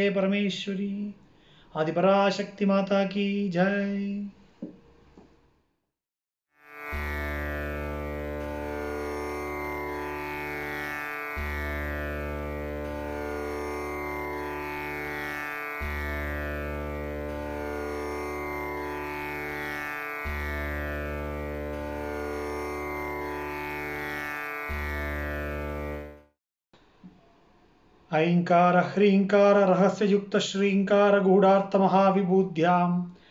ओङ्कारमर्मप्रतिपादिनीभ्यां नमो नमः श्रीगुरुपादुकाभ्याम् बिन्दुत्रिकोणवसुकोणदशारयुग्ममन्वश्रणागदलसंयुतषोडशारम् वृत्तत्रयं च धरणीसदनत्रयं च श्रीचक्रराजमुदितं परदेवतायाः। अतिमधुरचापहस्ताम् अपरिमितां मोदबाणसौभाग्याम् அருணாம் அதிசய கருணாம் அபிநவ குலசுந்தரீம் வந்தே. அதிபராசக்தி மாதா கி ஜெய். எல்லாம் வல்ல சத்குருநாதருடைய அளவில்லாத அனுகிரகத்தினால அம்பிகையுடைய ஸ்ரீசக்கர ஆவரண மகிமைகளை தொடர்ந்து பார்த்துட்டு வரோம். நான்கு சக்கரங்களை நான்கு ஆவரணங்களை கடந்து அஞ்சாவது ஆவரணமாக இருக்கக்கூடிய சர்வார்த்த சாதக சக்கரம் அப்படின்னு சொல்லக்கூடிய சக்கரத்துக்குள்ளே இன்னைக்கு பிரவேசிக்கிறோம். பஞ்சமாவரணம். இது பகிர்தசாரம்னு சொல்லக்கூடிய பத்து விதமான வெளியில் இருக்கக்கூடிய பத்து விதமான கோணங்களை குறிக்கக்கூடியதாக இருக்கு. சர்வ அர்த்த சாதகம். அர்த்தம் அப்படிங்கிறது வாழ்க்கையில் முக்கியமான ஒரு பகுதி. நம்ம சங்கல்பம் பூஜா சங்கல்பம் பண்ணும்போது கூட என்ன சொல்லுவோம்னா தர்மார்த்த காமமோக்ஷ சதுர்வித பலபுருஷார்த்த சித்தியர்த்தம் அப்படின்னு சொல்லுவோம். தமிழ்ல அது அழகா அறம் பொருள் இன்பம் வீடு பேறு அப்படிம்போம். தர்ம அர்த்த காம மோக்ஷம் தர்மத்தின் வழி நின்று வாழ்க்கையை நடத்தி அதன் மூலமாக அர்த்தம்னு சொல்லக்கூடிய பொருளை ஈட்டி அப்படி நியாயமாக ஈட்டின பொருளை கொண்டு நம்முடைய காமனைகளை பூர்த்தி பண்ணி வாழ்க்கையை நிறைவான வாழ்க்கை வாழ்ந்து மோட்சத்துக்கு நம்ம தயாராகணும் அப்படிங்கிறது தான் அதோடைய தாத்பரியம். ஸோ அந்த சர்வ அர்த்தங்களையும் சாதிச்சு கொடுக்கக்கூடிய ஒரு சக்கரமா இது இருக்கு. சர்வார்த்த சாதக சக்கரம் அப்படின்னு. ஏன்னா இந்த அர்த்தங்கள் சரியான வழியில் போனால் மட்டும்தான் கர்ம பந்தங்களில் நமக்கு நிவர்த்தி கிடைக்கும். கர்ம பந்தங்களை நிவர்த்தி கிடைச்சா தான் மேற்கொண்டு அடுத்த ஆன்மீக பாதையில் நம்ம முன்னேற முடியும். அப்படி இருக்கிற காரணத்தினால இந்த சகல விதமான கர்ம பந்தங்கள்லேருந்தும் விடுதலை கொடுக்கறதுக்கு இந்த தர்மத்திலேருந்து அர்த்தம் நம்ம பொருளீட்டக்கூடிய அந்த முறை ஒழுங்கான மா மார்க்கத்தில் போக வேண்டிய ஒரு நிர்பந்தத்தில் நம்ம இருக்கோம். அதை குறிக்கக்கூடிய ஒரு தன்மையோட இந்த சர்வார்த்த சாதக சக்கரம் பத்து கோணங்களோட வெளிப்பத்து கோணங்களோட இருக்கு. சக்தி சக்கரமா இந்த பத்து கோணங்கள் இருக்கு. இதுல இருக்கக்கூடிய தேவதைகளும் பத்து பேர். அவளுக்கு குலோதீர்ண யோகினிகள் அப்படின்னு பேர். அவள் யாரெல்லாம் அப்படின்னா சர்வ சித்தி பிரதா சர்வ சம்பத் பிரதா சர்வ பிரியங்கரி சர்வமங்களகாரிணி சர்வகாமப்பிரதா சர்வதுக்க விமோச்சினி சர்வமிருத்யு பிரசமனி சர்வவிக நிவாரணி சர்வாங்க சுந்தரி சர்வ சௌபாகியதாயினி பத்து பேர். இந்த பத்து பேருக்கும் என்ன விசேஷம் அப்படின்னா நம்ம சரீரத்துக்குள்ள இருக்கக்கூடிய தசவிதமான பிராணன்களையும் கட்டுப்படுத்தக்கூடிய தன்மை இவாளுக்கு உண்டு. அது என்ன தசவிதமான பிராணன் அப்படின்னா நமக்கு எல்லாருக்கும் பஞ்ச பிராணன் தெரியும். பிராணன் அபானன் வியானன் உதானன் சமானன். இது பஞ்ச பிராணன் இது ஒன்றுக்கும் ஒரு உப பிராணன் உண்டு. தனஞ்சயன் நாகன் கூர்மன் கிருகரன் தேவதத்தன். இது அஞ்சு. அப்போ முதல் அஞ்சும் இந்த அஞ்சுமா சேர்ந்து பத்து பிராணன். இந்த பத்து பிராணம் சரீரத்துக்குள்ள வேலை செய்கிறதாம் ஏன்னா பிராணவாயுன்னு சொல்கிறோம் அந்த பிராணன் நம்முடைய சுவாசத்தை ஏற்படுத்தக்கூடிய மூக்கு பக்கத்தில் இருக்குது அப்பானன் நம்முடைய குதத்தின் பக்கத்தில் இருக்குது வியானன் ரத்த நாளங்களில் இருக்குது சமானன் நாடிகளில் கலந்துருக்கு. அது கிட்டத்தட்ட சமானனுக்கு என்ன வேலைன்னா யா ஏதாவது ஒரு ஒரு பிராணன் வேலை செய்யலைன்னா அதை வந்து மானிட்டர் பண்ண வேண்டியது இந்த சமானன். உதானன்னு சொல்லக்கூடியது நம்முடைய கழுத்து தொண்டை பகுதியில் இருக்குது நம்முடைய பேசக்கூடிய சப்தத்துக்கு அதிகாரியாக இந்த உதான பிராணன் இருக்குது தனஞ்சயன்னு சொல்லக்கூடிய பிராணன் நம்முடைய ஹிரதயத்தை இயங்க வைக்கக்கூடியதாக இருக்கு. தும்முறோமே அதுக்கு காரணமாக இந்த நாகன்கிற பிராணன் இருக்கு. நம்முடைய கண்ணில் இருக்கக்கூடிய இவன் நம்ம இருக்கக்கூடிய கண் எரியறதுங்கிறோம். திடீர்னு கண்ணிலேருந்து ரொம்ப சூடாகி தண்ணி தனியாக வரும். இப்போ அந்த கண்ணுக்குள்ளேயும் காற்று போயிட்டு வரணும். அதுக்கு கூர்ம பிராணன்னு பேர். சில நேரத்தில் கொட்டாவி விடுறோமே அதுக்கு கிருக்கரன்னு பேர். கண் இமையை மூடி மூடி திறக்கிறோமே அதுக்குள்ள ஒரு பிராண சக்தி இருக்குது அது தேவதத்தன்னு பேர். இதில் ஒன்று வேலை செய்யலைனாலும் சிக்கல் தான் அப்போ இந்த சாமா ஒரு சரீரம் அப்படிங்கிற ஒரு விஷயத்துக்குள்ள அது இயங்குறதுக்கு தசவிதமான பிராணன் இருக்கு. அந்த சரீரத்துக்குள்ள எப்படி அது தசவிதமான பிராணன் இயங்குறதோ அது போல சரீரமாகிய சக்கரத்தை இயக்கிறதுக்கு இந்த பத்து விதமான தேவதைகள் இருக்கா அப்படின்னு சொல்லி சொல்றோம். ஏன்னா இந்த சர்வார்த்த சாதக சக்கரத்தை நம்முடைய ஸ்தூல சரீரத்தில் ஹிருதயத்துக்கு காரணமாகவும் சூக்ஷ்ம சரீரத்தில் பத்து தளங்கள் கொண்ட மணிபூரக சக்கரமாகவும் இதில் எப்படி பத்து கோணங்கள் இருக்கோ அதை பத்து தளங்களாக இருக்கக்கூடிய மணிபூரக சக்கரத்துக்கு சமமாக சொல்லியிருக்கான் அதனால தான் எப்படி இந்த வாயுக்கள் எல்லாம் ஒடுங்கினாலும் பிராணன் போயிடுத்துங்கிறோம் ஒரு மனுஷன். ஜீவன் முடிஞ்சு போயிடுத்துக்கும் போது ப வியோகம் ஆயிடுத்து அப்படிங்கும்போது பிராணம் போயிடுத்து அப்படிங்கிறோம். பிராணனே போனாலும் கடைசியில் எது பாக்கி இருக்குமாம்? தனஞ்சய வாயு அப்படியே உள்ளே இருக்குமாம். அது மூணு நாள் கழிச்சு தான் வெளியில் வருமாம் அவனுக்கு. தனஞ்சய வாயு எங்கே இருக்கு? ஹிருதயத்தில் இருக்கு. அதனால தான் இந்த சர்வார்த்த சாதக சக்கரத்தை ஸ்தூல சரீரத்தில் ஹிருதயத்துக்கு உள்ள ஸ்தானமாக வச்சிருக்கான். அப்படி இந்த பகிர்தசாரத்தில் இந்த பத்து விதமான தேவதைகள் இருந்து சாதகனுக்கு எல்லா விதமான நன்மைகளையும் கொடுக்கக்கூடிய ஒரு தன்மையோட வா இருக்கா சர்வசித்திப்பிரதா சர்வசம்பத்பிரதா பிரதா சர்வ சம்பத் பிரதா சர்வ பிரியங்கரி சர்வமங்களகாரிணி சர்வகாமப்பிரதா சர்வதிக்கு சர்வதுக்க விமோச்சினி சர்வமிருத்தி பிரச்சமனி சர்வ விக்ன நிவாரணி சர்வாங்க சுந்தரி சர்வசித்திப்பிரதா. சித்தி பிரதா சித்தி அப்படிங்கிறது ஏதோ அப்படி கையசைச்சா விக்கிரகம் வருதோ விபூதி வருதோ இல்லை. நம்ம எடுத்துன்னு இருக்கக்கூடிய உபாசனையில் நமக்கு ஏற்படக்கூடிய ஞானம் பூர்ணமான ஞானம் அதுக்கு சித்தி அப்படின்னு பேர். அந்த சித்தியை கொடுக்கக்கூடியவள் சர்வ சித்தி பிரதா ஞான மார்க்கத்தில் நுழையக்கூடிய அந்த புத்தி தான் சித்தி. அந்த பூர்ணத்துவம் தான் சித்தி. அந்த சித்தியை கொடுக்கக்கூடியவளா சர்வ சித்தி பிரதா சர்வ சம்பத் பிரதா சம்பத் அப்படிங்கிறது என்னது இங்க? சாதகனுடைய காம குரோத மோகங்களை அகற்றி ஞானத்தை அடைகிறது தான் சம்பத்து. அந்த சம்பத்தை கொடுக்கக்கூடியவள் சர்வ சம்பத் பிரதா சர்வ பிரியங்கரி நான் அப்படிங்கிற அந்த அகங்காரம் நீங்கினால் எல்லாரிடத்திலும் பிரியம் உண்டாயிடும். அது இருக்கிறதுனால தான் நமக்கு நம்மளை பிடிக்கிறது நம்மளை சேர்ந்தவாளை பிடிக்கிறது நம்மளை சேராதவாளை பிடிக்க மாட்டேங்கிறது அப்போ சர்வ பிரியங்கரி எல்லாரிடத்திலும் பிரியம் உண்டாகக்கூடியவள். சர்வ மங்களகாரிணி. பிரம்ம ஞானத்தில் நாட்டம் உண்டாயிடுத்து அப்படின்னா அவனுக்கு லௌகீக வாழ்க்கையில் உள்ள கஷ்டங்கள் எல்லாம் நீங்கினா தான் பிரம்ம ஞானத்தில் நாட்டம் உண்டாகும். அப்படி சர்வ மங்களங்களும் அவனுக்கு வாழ்க்கையில் உண்டாகி ஞான மார்க்கத்தில் பிரவேசிக்க செய்யக்கூடியவள் சர்வமங்கள காரணி. சர்வ காமப்பிரதா இந்த லௌகீகமான ஆசைகள் எல்லாம் சீக்கிரம் தீர்ந்து அவனுக்கு பேரானந்தத்தில் ஆசை ஏற்பட்டு மோட்சத்தில் ஆசை ஏற்படக்கூடிய தன்மையை பண்ணக்கூடியவள் சர்வ காமப்பிரதா எல்லா காமனைகளையும் நிறைவேற்றக்கூடியவள். அந்த காமனைகள் என்னது? மோட்சம் அப்படிங்கிற காமனையை நிறைவேற்றக்கூடியவள். இது ஆத்மீக ரீதியா லௌகீக ரீதியா ஒரு சாதகன் மனசுல நினைக்கக்கூடிய தார்மீக ரீதியான இருக்கக்கூடிய எல்லா காமனைகளையும் இந்த அம்பாள் நிறைவேற்றி கொடுக்குறான் சர்வ துக்க விமோச்சினி.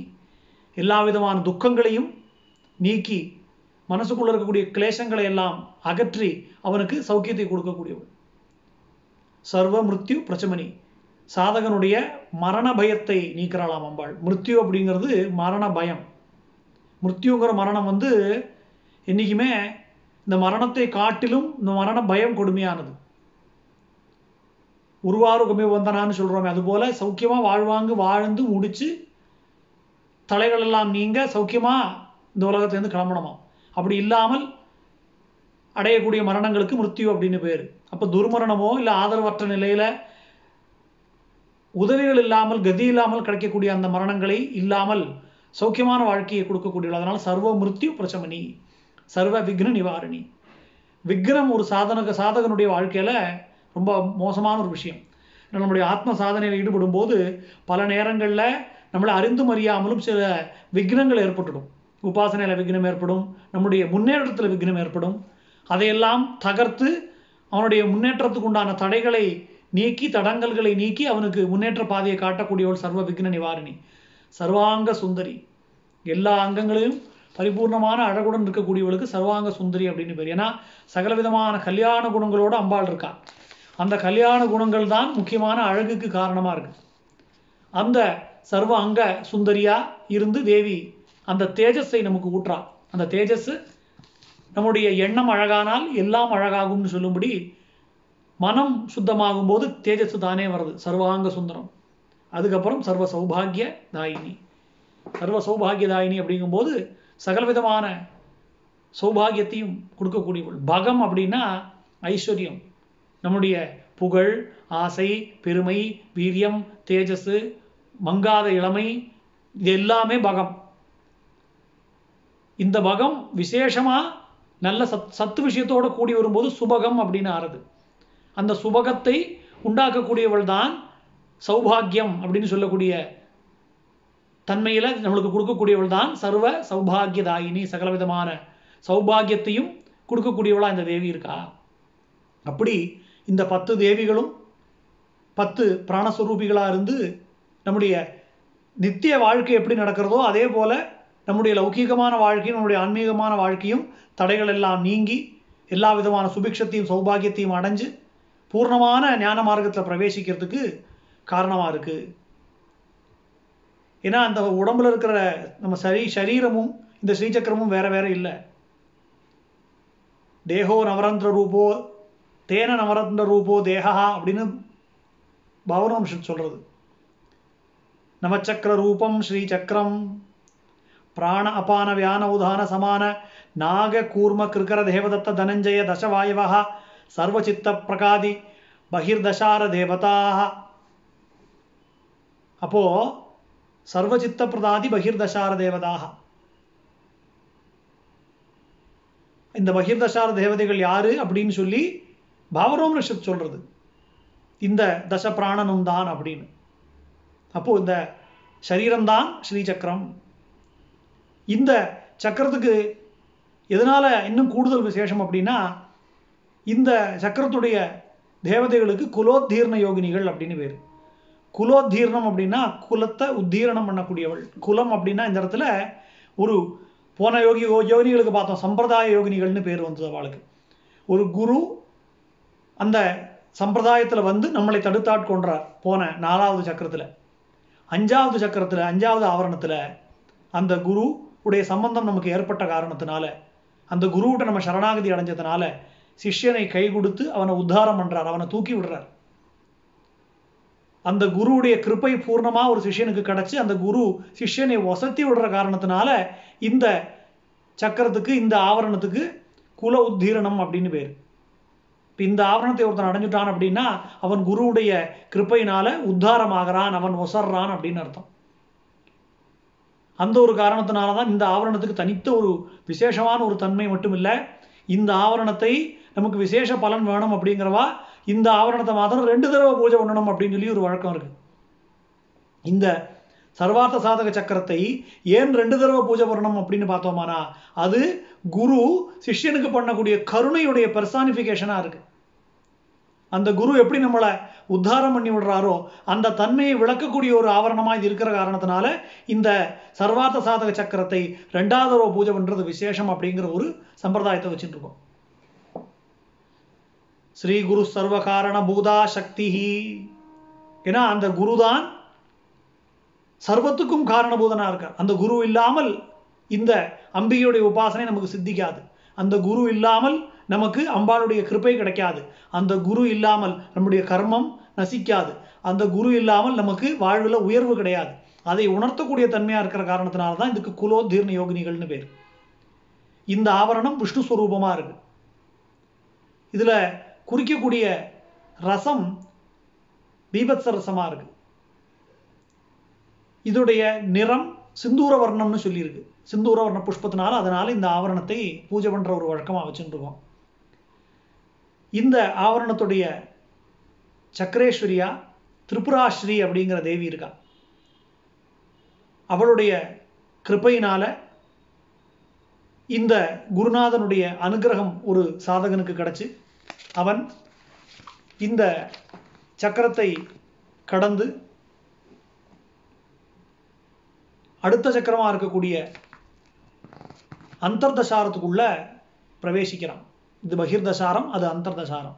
ஏன்னா இந்த அஞ்சாவது ஆவரணத்தில் இருக்கக்கூடிய திரிபுராஸ்ரீ சாக்ஷாத் குருநாதனுடைய சொரூபமா இருக்கா. அதனால தான் அவருக்கு ஸ்ரீ அப்படிங்கிற ஒரு பதத்தை ரொம்ப ஒரு விசேஷமா சொல்லியிருக்கு. பாபுராம் ரிஷத்து அதனால தான் ஸ்ரீ குருஹு அப்படிங்கிறா குருநாதனுக்கு உள்ள விசேஷமான தன்மை. அந்த குரு ஸ்வரூபிணியா தேவி இருக்கா அப்படிங்கிறத உணர்த்தும் முகமா இந்த சக்கரேஸ்வரிக்கு திரிபுராஸ்ரீ அப்படிங்கிற நாமத்தோட அந்த தேவியே குருமூர்த்தே தம்னமாமி காமாட்சின்னு சொல்லும்படி அந்த தேவியே குருவாக வந்து சாதகனை வழிநடத்தி அவனை அடுத்த கட்டத்துக்கு அழைச்சிட்டு போறா அப்படிங்கிற ஒரு விசேஷமான ரொம்ப ஒரு சிறப்பை சொல்லக்கூடிய ஒரு ஆவரணம். ஏன்னா எல்லோரும் நம்ம வந்து சம்சார சாகரத்தில் முங்கி இருக்கோம். அந்த முங்கி இருக்கக்கூடிய வாளை உத்தாரம் பண்ணி மேலே கொண்டு வருது அப்படிங்கிறது தான் அதில் மிகப்பெரிய விசேஷம். அதனால தான் அவதாரம் அப்படின்னா இறங்கி வர்றது உத்தாரம்னா நம்மளை மேலே தூக்குறது. அந்த உத்தீரணம் பண்ணி தேவி நம்மளை அடுத்த கட்டமாக இருக்கக்கூடிய ஆறாவது ஆவரணத்துக்கு அழித்துட்டு போகட்டும். இந்த அஞ்சாவது ஆவரணத்துடைய ஆவரண திரை விலகி அந்தர்முகமாக இருக்கக்கூடிய அந்தர் தசாரத்துக்குள்ள தேவி நம்மளை தொடர்ந்து அழைச்சிட்டு போகிறதுக்கு தேவி டீம் குருநாதர் டீம் பிரார்த்தனை பண்ணுவோம் ஆதிபராசக்தி மாதா கி ஜெய் ஹ்ரீங்கார பிரணவாத்மிகாம் பிரணமதாம் ஸ்ரீ வித்ய வித்யாமயீம் ஐம் க்ளீம் சௌம் ருச்சி மந்திரமூர்த்தி நிவகாகாராமசேஷாத்மிகாம் ब्रह्मानन्दरसानुभूतमहितां ब्रह्मप्रियं वादिनीं कामाक्षीं कलयामि कल्पलतिकां काञ्चीपुरीदेवताम्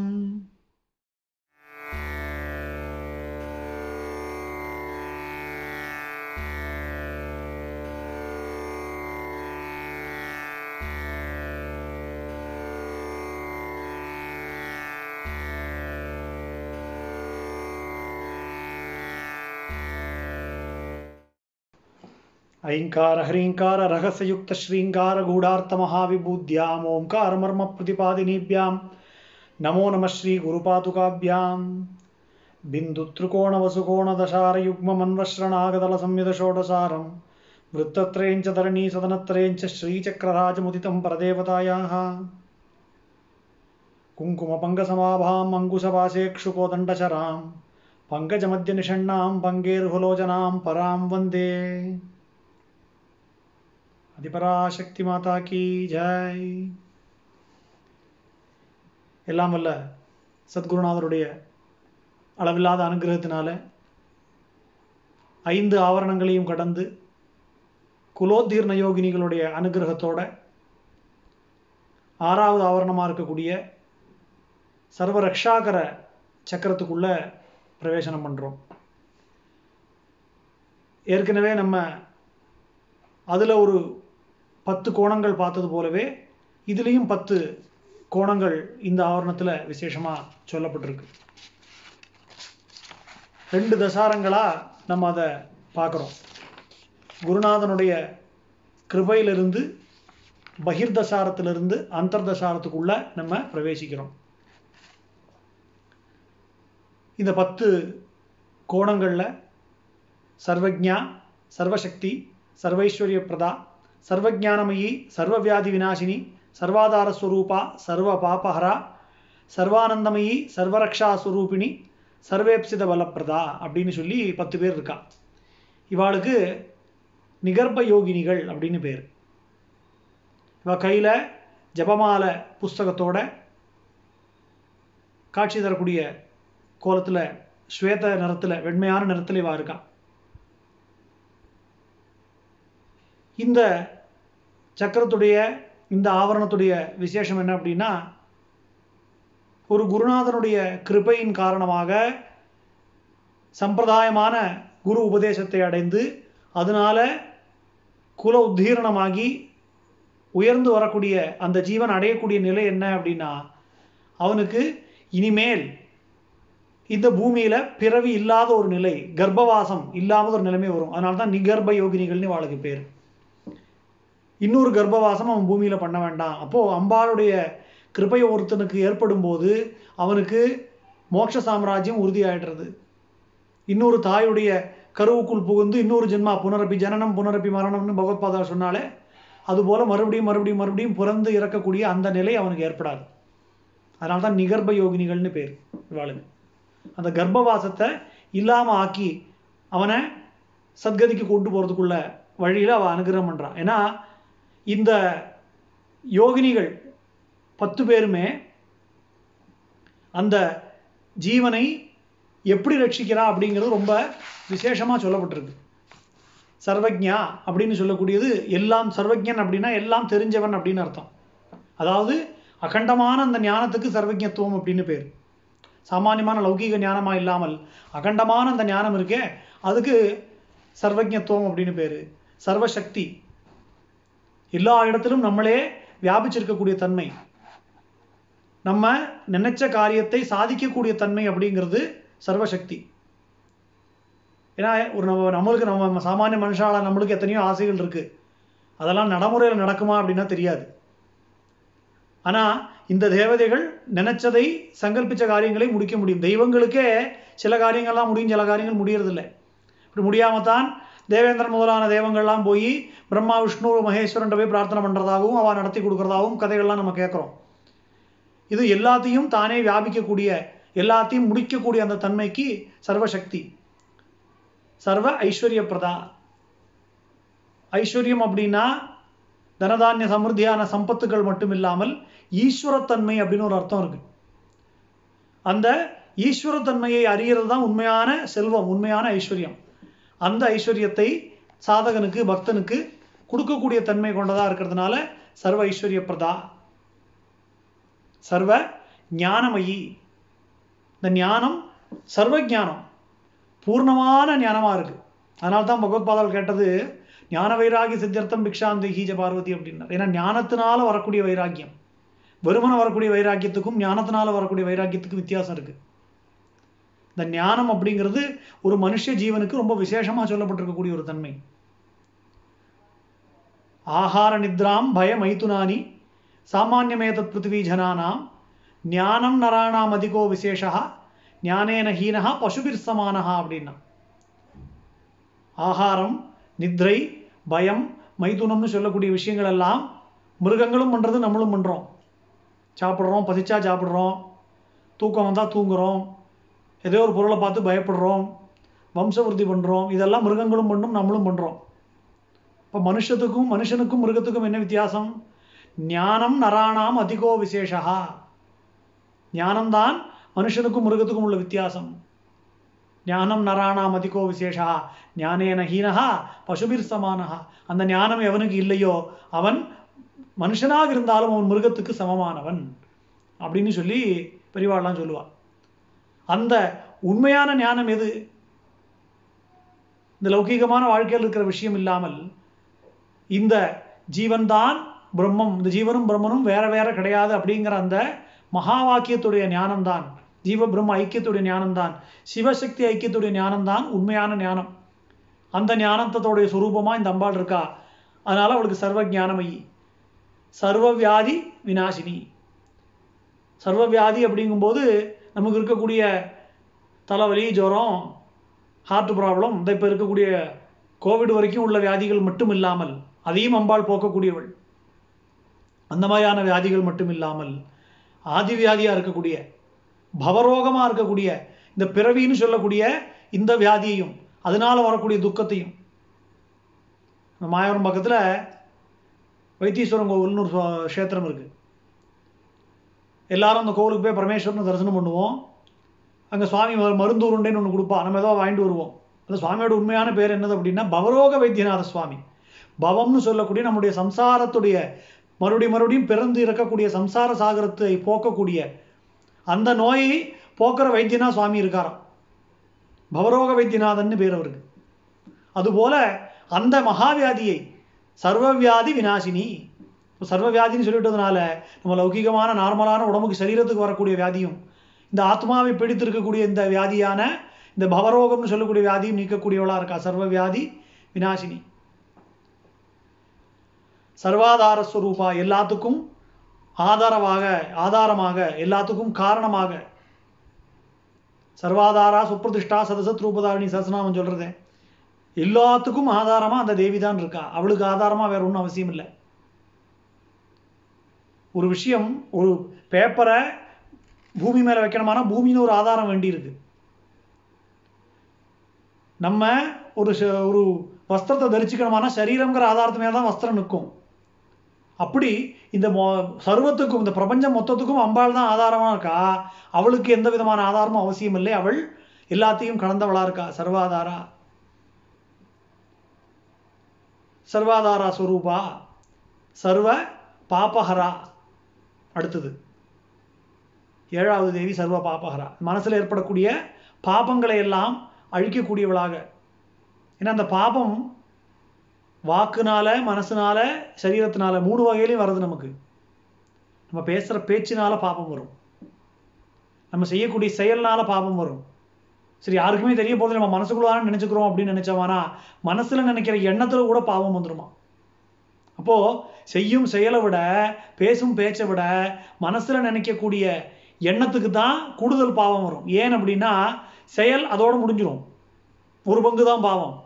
பேச்சு அதோடு முடிஞ்சிடும் ஒரு பங்கு தான் பாவம். இந்த மனசில் நினைக்கிற எண்ணம் என்ன ஆகும்?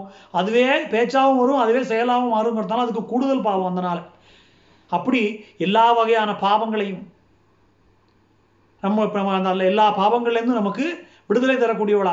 சர்வ பாபஹரா அந்த பாபங்களை எல்லாம் அழிக்கக்கூடியவளா வேண்டாத எண்ணம்ங்கிற பாபத்தை அகற்றக்கூடியவளா இருக்கா?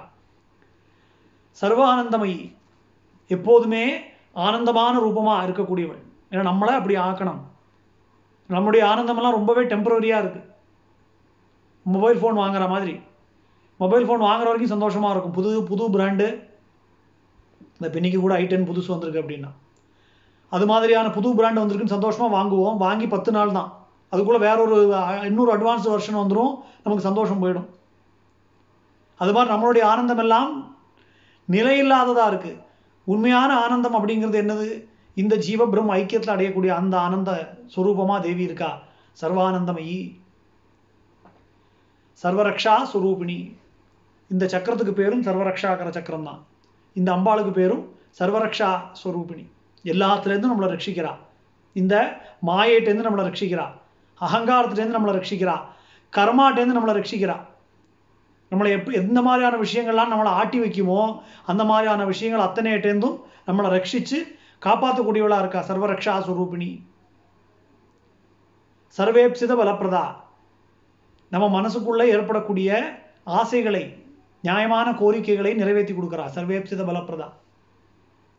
எல்லா விதமான கோரிக்கைகளும் அம்பாளுக்கு அம்பாவுடைய பாதத்தை சமர்ப்பணம் பண்ணினோம்னா நம்மளுடைய கோரிக்கைகள் அத்தனைக்கும் அம்பாள் பதில் சொல்கிறான் அதில் எந்த விதமான சந்தேகமும் இல்லை.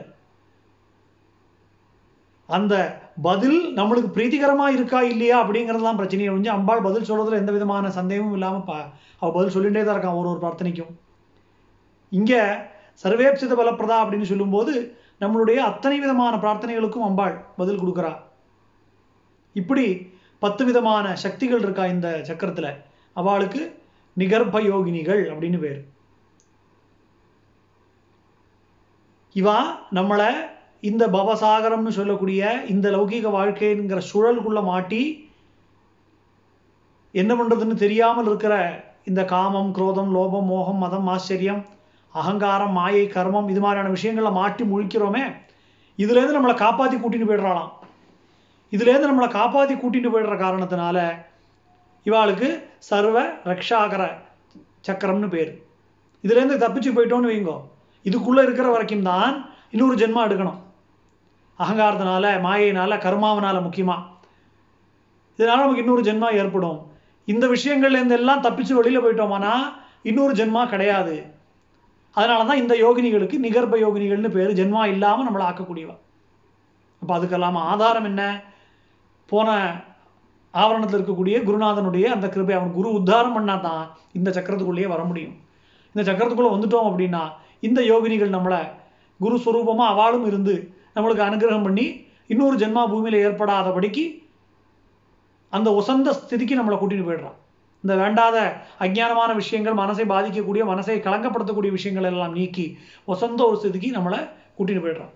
பழைய பாபங்கள் எல்லாம் எரிஞ்சு போயிடுறது அதனால தான் இந்த சக்கரத்துக்கு அக்னி ஸ்வரூபமாக விசேஷமாக சொல்லியிருக்கான். இந்த சக்கரத்துடைய ஸ்வரூபம் வந்து அக்னியுடைய ஸ்வரூபமாக சொல்லப்பட்டிருக்கு. இந்த சக்கரத்துக்கு வைஷ்ணவ தரிசனம் அப்படின்னு ஒரு பேரும் உண்டு. வைஷ்ணவ தரிசனத்தினால நமக்கு கிடைக்கக்கூடிய சித்திகள் அத்தனையும் பலன்கள் அத்தனையும் இந்த சக்கரத்தை ஆராதிக்கிறதுனால கிடைக்கக்கூடிய ஒரு பலனும் துல்லியமா இருக்கு. ஏன்னா அம்பிகை வேற மகாவிஷ்ணு வேற கிடையாது. அந்தர்சாக்தா பகிர் செய்வா விவகாரேத்து வைஷ்ணவகான்னா ரெண்டும் ஒரே ஸ்வரூபந்தான் அந்த வைஷ்ணவ தரிசனத்தை காட்டக்கூடிய சக்கரமாக இந்த சக்கரம் விசேஷமாக சொல்லப்படுறது. இதுக்கு ரௌத்ர ரசம் இதுக்குடைய ரசமாக சொல்லியிருக்கு. இதோடைய நிறம் செம்பருத்தி பூவுடைய நிறமாக சொல்லியிருக்கு. ஸ்தூல சரீரத்தில் இது நம்முடைய கண்டம்னு சொல்லக்கூடிய கழுத்து பகுதியும் சூக்ஷ்ம சரீரத்தில் அநாகத சக்கரம்னு சொல்லக்கூடிய ஹிருதய சக்கரம் ஹிருதயம் இந்த ஹிருதய பகுதியில் இருக்கக்கூடிய அநாத சக்கரமா இது சொல்லப்படுறது. இந்த சக்கரத்துடைய அதிகாரியா இருக்கக்கூடிய சக்கரேஸ்வரியா இருக்கிற அந்த அம்பாளுக்கு திரிபுர மாலினி அப்படின்னு பேர். இந்த திரிபுர மாலினி தான் நம்மளுடைய லௌகீக வாழ்க்கையிலிருந்து கர்ம பந்தத்திலிருந்து நமக்கு விடுதலை கொடுக்குறான் ஏன்னா இதுக்கு முந்தின சக்கரமான அஞ்சாவது சக்கரத்தையும் இதையும் நம்ம சேர்த்து பார்க்கும்போது அதில் வந்து அந்தர்தசாரம் பகிர்தசாரம் இதில் இதில் அந்தர்தசாரம் அதில் பகிர்தசாரம். அதுலேயும் பத்து கோணங்கள் இதுலேயும் பத்து கோணங்கள். அதுலேயும் பத்து தேவதைகள் இதுலேயும் பத்து தேவதைகள். அதில் சர்வ சித்தி பிரதா சர்வ சம்பத் பிரதா அப்படின்னு ஆரம்பித்து பத்து பேர் பார்த்தோம். இதில் சர்வஜா சர்வசக்தி அப்படின்னு ஆரம்பித்து இதுலேயும் பத்து பேர் இருக்கா? இப்போது இந்த வெளியில் இருக்கக்கூடிய பத்து பேர் இந்த வெளி பத்து கோண தேவதைகள் நம்ம பார்த்தோம். நம்முடைய சுவாசம் தசவிதமான சுவாசங்களுக்கு அதிகாரிகளாக இருந்து இயக்கின்னு இருக்கா அப்படின்னு. இவா உள்பத்து கோணங்கள் சரீரத்துக்கு உள்ள இருக்கக்கூடிய குணம் குணமா இருக்கக்கூடிய ஞானம் வைராக்கியம் முதலான அந்த விஷயங்களை இயக்கக்கூடியவாளை இவா இருக்கா. அப்போ அந்தர்தசாரம் பகிர்தசாரம் அப்படிங்கிறது நம்முடைய சரீரத்துக்கு உள்ளேயும் வெளியிலேயுமா இருந்து நம்மளை மோட்ச சாம்ராஜ்யத்தை நோக்கி கூட்டின்னு போகக்கூடிய ஒரு தன்மையா இந்த தேவதைகளுடைய கர்த்தவியமா இருக்கு. ஏன்னா இது ரொம்ப முக்கியமான ஒரு சக்கரம் இல்லையா? இது வரைக்கும் உள்ள சக்கரங்களில் வந்து நின்னவா அதை தாண்டி போக முடியாத போது இன்னொரு பிறவியை எடுத்து நம்ம நம்முடைய விட்ட சாதனைகளை தொடரணும். யோக பிரஷ்டன்னு கிருஷ்ணன் சொல்கிறானே பகவத்கீதையில். இன்னொரு ஜென்மா எடுத்து விட்ட இடத்துல தொடரணும் அப்படின்னு. ஆனால் இந்த சக்கரம் என்ன பண்ணுறது அப்படின்னா இன்னொரு ஜென்மா பூமியில் கிடையாது. இன்னொரு தாயோடைய கர்ப்பத்துக்குள்ளே புகக்கூடிய தன்மை கிடையாதுங்கிறது உறுதிப்படுத்திடுறது.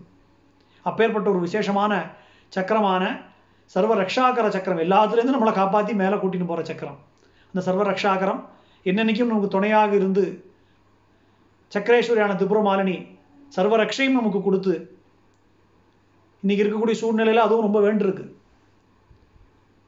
உலகம் பூரா இந்த மகாமாரின்னு சொல்லக்கூடிய வியாதி சூழ்ந்திருக்கிற காலத்தில் சர்வ ரக்ஷையும் நமக்கு ரொம்ப அவசியமாக இருக்குது அந்த சர்வ ரக்ஷையும் அம்பாள் கொடுத்து ஆறாவது சக்கரத்தை கடந்து ஏழாவது சக்கரமான சர்வ ரோகஹார சக்கரத்துக்குள்ள நம்மளை அழிச்சுட்டு போனோம் ஏன்னா இப்போ சர்வா ரக்ஷா பண்ணியாச்சு. நீ அடுத்து ரோகங்களை அழிக்கணும். அதுதான் இன்னைக்கு ரொம்ப முக்கியமான ஒரு விஷயம். தொடர்ந்து அம்பாளுடைய ஏழாவது சக்கரத்துக்குள்ள நாளைக்கு பிரவேசிப்போம். அம்பிகையின் அருள் எல்லோருக்கும் என்னென்னைக்கும் சர்வ ரக்ஷையும் கொடுக்கட்டும். ஆதிபராசக்தி மாதா கி ஜாய். ஹ்ரீங்கார பிரணவாத்மிகாம் பிரணமதாம் ஸ்ரீவித்ய வித்யாமயீம். ऐं क्लीं सौं रुचिमन्त्रमूर्तिनिवहागारामशेषात्मिकां ब्रह्मानन्दरसानुभूतमहितां ब्रह्मप्रियं वादिनीं कामाक्षीं कलयामि कल्पलतिकां काञ्चीपुरीदेवताम्।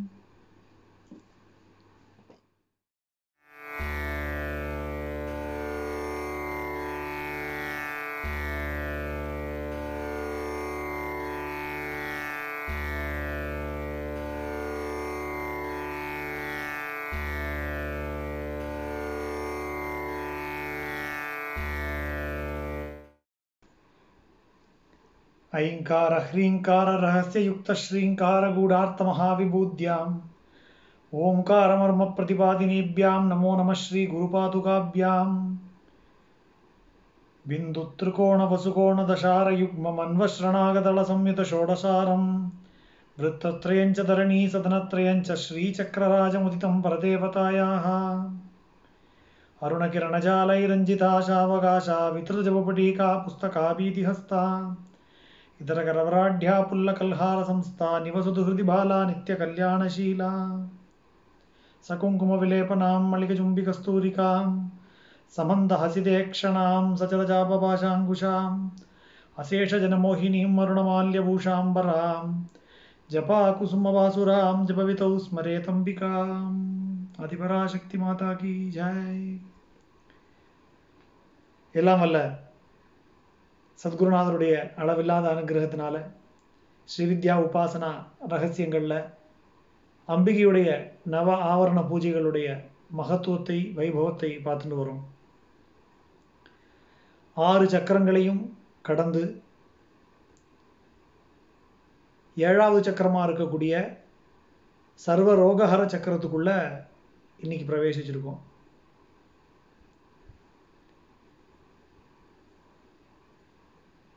எட்டு கோணங்கள். வசு கோணம் பிந்து திருகோண வசு கோண வசுக்கள் எட்டு பேர். அந்த வசுக்களை குறிக்கக்கூடிய ஆள மாதிரி எட்டு கோணங்கள் எட்டு திருகோணங்களால் அமைந்திருக்கக்கூடிய சக்கரம் இந்த சர்வ ரோகஹர சக்கரம். ரோகம் அப்படின்னா உடலை பீடிக்கக்கூடிய வியாதி மட்டும் இல்லை நம்முடைய பவரோகத்தையும் நிவர்த்தி பண்ணுறது அப்படின்னு நேற்றுக்கே நம்ம பார்த்தோம். ஏன்னா இந்த மனுஷ ஜென்மா எடுத்துட்டோம் அப்படின்னாலே அது ஒரு வியாதி. இதிலிருந்து மறுபடியும் பிறந்து மறுபடியும் இறந்து மறுபடியும் பிறந்து மறுபடியும் இறந்து இந்த ஒரு தன்மை நமக்கு திரும்ப திரும்ப உண்டாயிட்டே இருக்கு அதுதான் பகவத்பாதாள் புனரப்பி ஜனனம் புனரப்பி மரணம் அப்படின்னார். இந்த தன்மைதான் நம்முடைய வாழ்க்கையை ஒரு முடிவில்லாத ஒரு சூழல் மாதிரி சுத்திகிட்டே இருக்குது அப்போது போன சக்கரத்திலேயே குலோத்தீர்ண யோகினிகளுடைய அனுகிரக விசேஷத்தினால இன்னொரு ஜென்மா இல்லாத ஒரு நிலை சாதகனுக்கு ஏற்படும் அப்படிங்கிற ஒரு தன்மையை நம்ம அடைஞ்சிட்டோம். அது எதனால் உண்டாச்சு அப்படின்னு பார்க்கும்போது குருவுடைய அனுகிரக விசேஷத்தினால குருவுடைய சம்பந்தம் ஏற்பட்டதுனால சாதகன் உடைய குல உத்தீர்ணமாகி அவன் இன்னொரு ஜென்மா இல்லாத ஒரு விசேஷமான மார்க்கத்துக்குள்ள பிரவேசிச்சிருக்கான். ஒன் வே டிராஃபிக் மாதிரி. பாக்கியெல்லாம் போயிட்டு போயிட்டு திரும்ப வர்ற மாதிரி இந்த ஒன் வே டிராஃபிக்குள்ள ஒரு பக்கம் தான் போக முடியும் திரும்பி வர முடியாது. அது மாதிரி இந்த சக்கரத்துக்குள்ள பிரவேசனம் ஆயிடுது அப்படின்னா சர்வரோகஹர சக்கரத்துக்குள்ள வந்தாச்சு அப்படின்னா அவனுக்கு திரும்ப போற அந்த வேலை இருக்காது. அப்போ இன்னொரு ஜென்மா இல்லாத நிலை ஏற்பட்டாச்சு அப்படின்னா இந்த பவரோகங்கிற அந்த இதுக்கும் வேலை இல்லையே. அந்த ரோகமும் குணமாயிடுமே. அதனால சர்வ ரோகஹரம் அப்படின்னு சொல்லி இதை வச்சிருக்கு. இந்த எட்டு கோணங்கள் இதில் வசின்யாதி வாக்தேவதைகள் அப்படின்னு பேர் அவளுக்கு அவள் எட்டு பேரும் இதில் இருக்கா. வசினி காமேஸ்வரி மோதினி விமலா அருணா ஜெயினி சர்வேஸ்வரி கௌலினி. இந்த எட்டு பேர். வசினி முதலான எட்டு வாக்தேவதைகள் அப்படிங்கிறதால வசின்யாதி வாக்தேவதைகள் அப்படின்னு சொல்லி சொல்கிறோம் லலிதா சசநாமம் சொல்லும்போது கூட அஸ்ய ஸ்ரீ லலிதா ஸ்தோத்திரமாலா மகாமந்திரஸ்ய லலிதா சஹசிரநாம ஸ்தோத்திரமாலா மகாமந்திரஸ்ய வசின்யாதி வாக்தேவதா ருஷயான்னு சொல்கிறோம் ஏன்னா லலிதா சகசிரநாமத்துக்கு ரிஷி இந்த வசின்யாதி வாக்தேவதைகள் தான் இந்த எட்டு பேரும் தான் வாக்குக்கு அதிபதிகள். நம்முடைய கதை காவியம் இசை நாடகம் ஸ்தோத்திரம் வித்யை இதெல்லாம் நமக்கு எப்படி சித்திக்கும்னா இவாளால் தான் சித்திக்கிறது.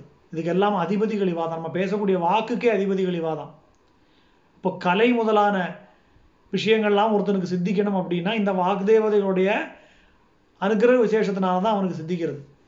அப்பேற்பட்ட இந்த வாக்தேவதைகளாலேயே வாக்குக்கெல்லாம் அதிபதிகள் இவா அந்த வாக்தேவதைகளான இந்த எட்டு பேர் தான் லலிதா சஹஸ்ரநாமத்தையே சொன்னாலாம் அம்பாளுடைய ஆக்னியின் பேரில். லலிதா சஹஸ்ரநாமத்துடைய பூர்வ பாகத்தை பார்த்தோம்னா தெரியும்.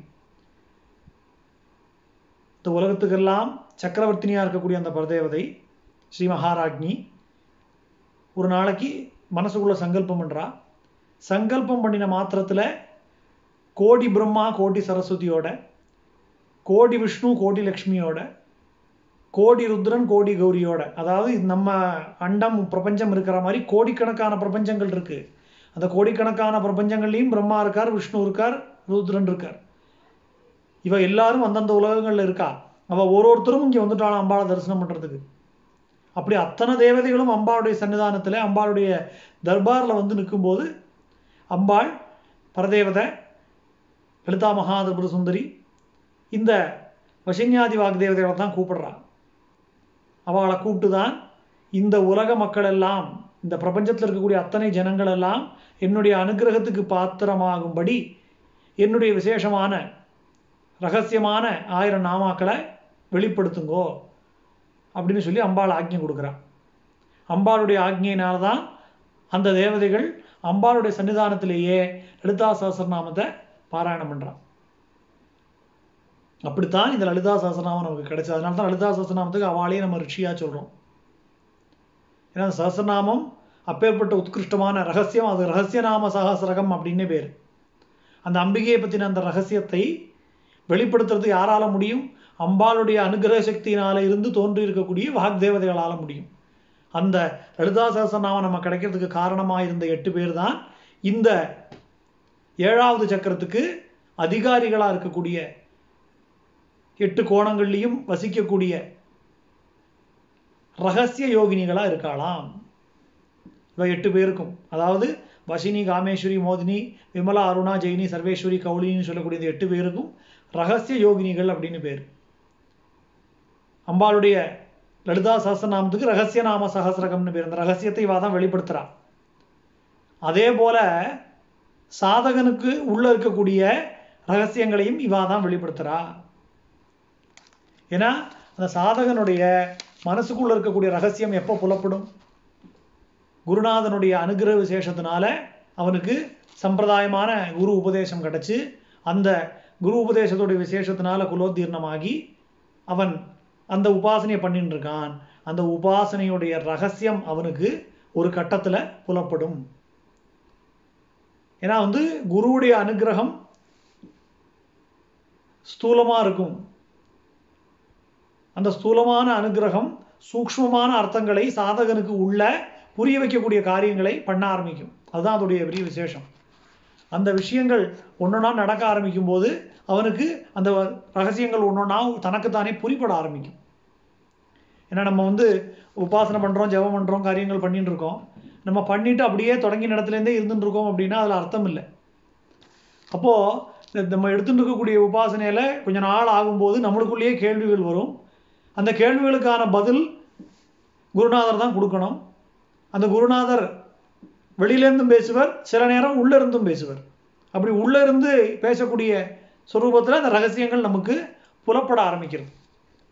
அதனால தான் இந்த விசேஷமான ஸ்ரீவித்யா ரகசியங்கள். இந்த ஸ்ரீவித்யா உபாசனையில் சொல்லக்கூடிய ரகசியங்கள் எல்லாமே புலப்படக்கூடிய ஒரு சக்கரமாக இது இருக்கிற காரணத்தினால தான் இந்த சக்கரத்துடைய அதிகாரிகளாக இருக்கிற அந்த தேவதைகளுக்கு ரகசிய யோகினிகள் அப்படின்னு பேர். ஏன்னா அதே போல இந்த சக்கரத்துக்கு சாக்த தர்சனம் அப்படின்னு சொல்லியிருக்கோம். சாக்த தர்சனம் அப்படின்னா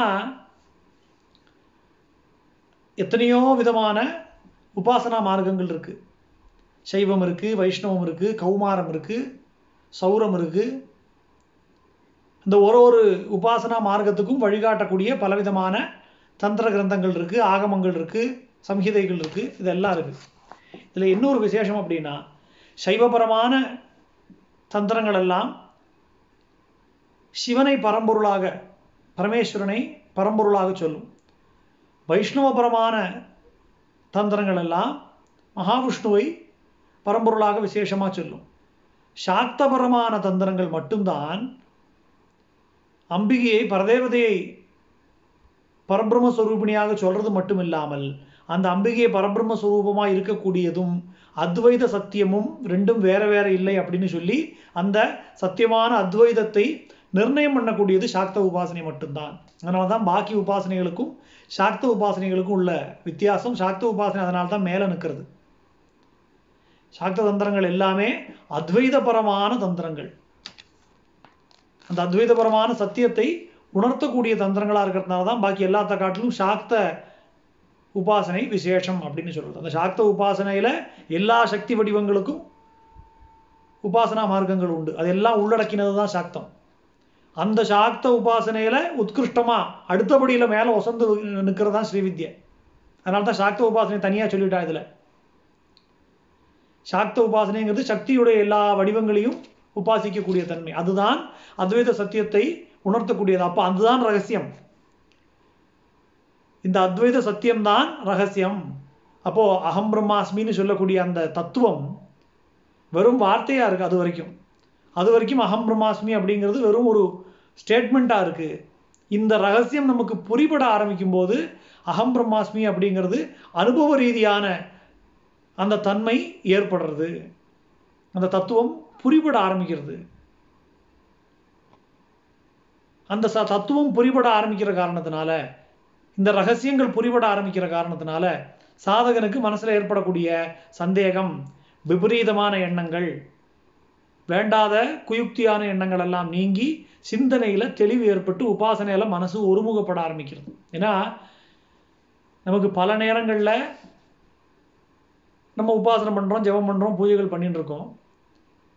இது ஒரே தொடங்கின அன்னைக்கு எப்படி பண்ணோமோ அதே போல் முழுசாக போகிறதா அப்படின்னா அது மிகப்பெரிய ஒரு கேள்விக்குறி தான் தொடங்கின கொஞ்ச காலத்துக்கெல்லாம் நித்தியம் சகசிராவர்த்தி ஜெபம் பண்ணுவோம். ஒரு நாளைக்கு ரெண்டு மணி நேரம் பூஜை பண்ணுவோம். கொஞ்ச நாள் ஆச்சுன்னா அப்புறம் செவ்வாய் வெள்ளி மட்டும் பூஜை இருக்கும். அப்புறம் வெள்ளிக்கிழமை மட்டும் பூஜை இருக்கும். அப்புறம் பௌர்ணமி மட்டும் பூஜை ஆகிடும் அப்புறம் எப்போ சௌரியப்படுறதோ அப்போ தான் பூஜைங்கிற மாதிரி ஆகிடும் திடீர்னு திடீர்னு ஒரு நாளைக்கு ஒரு ஞானோதயம் வரும். ஐயோ நம்ம சரியாக பூஜை பண்ணுறது இல்லையேன்னு ஒரு குற்ற உணர்ச்சி வரும். மறுபடியும் பண்ண ஆரம்பிப்போம் மறுபடியும் இதை விட்டு போகும் அப்போ இந்த ஒருமுகப்பட்டு ஒரே மார்க்கமா போகக்கூடிய அந்த ஒரு தன்மை இல்லாமல் மனசை அலபாஞ்சின்னு இருக்கே அந்த தன்மை நீங்கி மனசுக்குள்ள ஒரு தெளிவு ஏற்படும். அப்போ சாஸ்திரத்துடைய பிரமாணம் என்ன? இந்த சாஸ்திரம் எந்த வகையில நம்முடைய ஆத்ம சாதனைக்கு சரியான வழியில கொண்டு போறது அப்படிங்கிற விஷயமெல்லாம் நமக்கு ஏற்பட்டிருக்கக்கூடிய சந்தேகங்களுக்கு எல்லாமே இந்த இந்த ஆவரணத்துடைய சக்தி விசேஷத்தினால நிவர்த்தி கிடைச்சிடும். ஏன்னா ஜீவனுடைய ஞானமில்லாத தன்மை தான் உண்மையான ரோகம். நம்ம ஏற்கனவே சொன்னது போல ஞானேன ஹீனகா பசுபிர் சமானகான் இந்த ஞானம் இல்லாத தன்மை. பகவத்பாதால் ஞான வைராகிய சித்தியர்த்தம் பிக்ஷான் பார்வதின்னு கேட்குறார் ஏன்னா அந்த ஞான வைராக்கியம் மட்டும்தான் ஒரு மனிதனுக்கு ஏற்பட்டா அப்புறம் இந்த திரும்பி பார்க்கக்கூடிய பிரச்சனைகள் இல்லை. பாக்கி எந்த வைராக்கியமும் நிலையானது கிடையாது. ஞானம் ஏற்பட்டால் தான் அந்த வைராக்கியம் நிலைத்து நிற்குமா? நம்ம சொல்லுவோம் வேடிக்கையா ஸ்மசான வைராக்கியம் புராண வைராக்கியம் பிரசவ வைராக்கியம் அப்படின்னு. இதுல இந்த பிரசவ வைராக்கியம் ஒரு தாய்க்கு வந்து பிரசவ காலத்துல தாழ முடியாத வலி ஏற்படும். சொல்ல முடியாத கஷ்டம். ஒரு மனிதனால் தாங்கக்கூடிய வலி எவ்வளவோ அதை காட்டிலும் பன்மடங்கு வலி ஒரு தாய்க்கு பிரசவ காலத்தில் வலி ஏற்படும். ஆனால் அந்த ஐயோ முடியலையேங்கிற எண்ணம் வரும். ஆனால் அந்த பிரசவத்துடைய வைராக்கியம் எப்போ தீரும் அப்படின்னா அந்த குழந்தையுடைய முகத்தை பார்த்த உடனே தீர்ந்து போயிடும். அதோட சரியா போயிடுது. புராண வைராக்கியம். புராண பிரவச்சனங்கள் எல்லாம் கேட்குறோம். இந்த மாதிரி பிரவச்சனங்கள் உபன்யாசங்கள் எல்லாம் கேட்டுட்டு ஆஹா எவ்வளோ அழகாக சொல்கிறார் நம்மளும் வாழ்க்கையை வீணாக்கிட்டோமே இனிமே இதை வந்து நம்ம கடைபிடிக்க ஆரம்பிக்கணும் அப்படிங்கிற எண்ணம் மனசுக்குள்ள வரும். நாளையிலேருந்து நான் விதிவத்தா பூஜை பண்ணுவேன். ஒழுங்கா சந்தியாவந்தனாதிகள் பண்ணுவேன் ஒழுங்கா ஜபங்கள் பண்ணுவேன் ஒழுங்கா அனுஷ்டானங்கள் வச்சுப்பேங்கிற எண்ணம் இந்த கதைகளை கேட்கும்போது தோணும். ஆத்துக்கு வந்து ஒருவேளை ராத்திரி ஆகாரம் உள்ள போகிறதுக்கு கொஞ்சம் லேட் எடுத்து டிஃபன் பண்ணி வரத்துக்கு சமயம் ஆகிடுது இல்லை காப்பியில் சக்கரை போட மறந்துட்டான்னா இந்த புராண வைராக்கியமெல்லாம் காணாமல் போய் கோபம் தான் மேலே நிற்கும். ஸ்மசான வைராக்கியம் நமக்கு தெரிஞ்சவா யாராவது பகவான் இடத்துல போயிட்டா? அவள் காலகதி அடைஞ்சிட்டா? அப்போ இல்லாத philosophy எல்லாம் பேசுவோம். வாழ்க்கை எவ்வளவு சாஸ்வதம் இல்லாமல் இருக்கு. நேற்றுக்கு கார்த்தால் பேசிகிட்டு இருந்தேன். இன்னைக்கு கார்த்தால் அவர் இல்லை. அப்படிங்கிற philosophy ரொம்ப நன்னா பேசுவோம். ஆனால் அந்த ஸ்மசான வைராக்கியம். நம்ம என்னத்துக்காக வாழ்ந்துட்டு இருக்கோம் இப்படி? இந்த ஈகோ வச்சுன்னு என்ன பண்ண போகிறோம் அப்படின்னு எல்லாம் பேசக்கூடிய வைராக்கியம். வந்து குளித்து ராத்திரி தூங்கிட்டோன்னா காத்தால் எழுந்தால் காணாமல் போயிடும். அப்போது இந்த பிரசவ வைராக்கியமோ ஸ்மசான வைராக்கியமோ புராண வைராக்கியமோ வந்தால் தங்கறது இல்லை ஞான வைராக்கியம் ஏற்பட்டால் மட்டும்தான் அது வந்தால் போகாது நம்மளை விட்டு. அந்த ஞான வைராக்கியம் உண்டாகாமல் இருக்கிறது அப்படிங்கிறது தான் ஒரு மனுஷனுக்கு ரோகம். அந்த ரோகத்தை நீக்கி பூர்ணமான ஞான வைராக்கியத்தை அடைய வச்சு பிரம்மனிஷ்டையில் நம்மளை மேலே கொண்டு போகிறதுக்கு காரணமாக இந்த சக்கரம் இருக்கிற காரணத்தினால இதுக்கு சர்வரோகஹர சக்கரம் அப்படின்னு பேர். எல்லா ரோகங்களும்.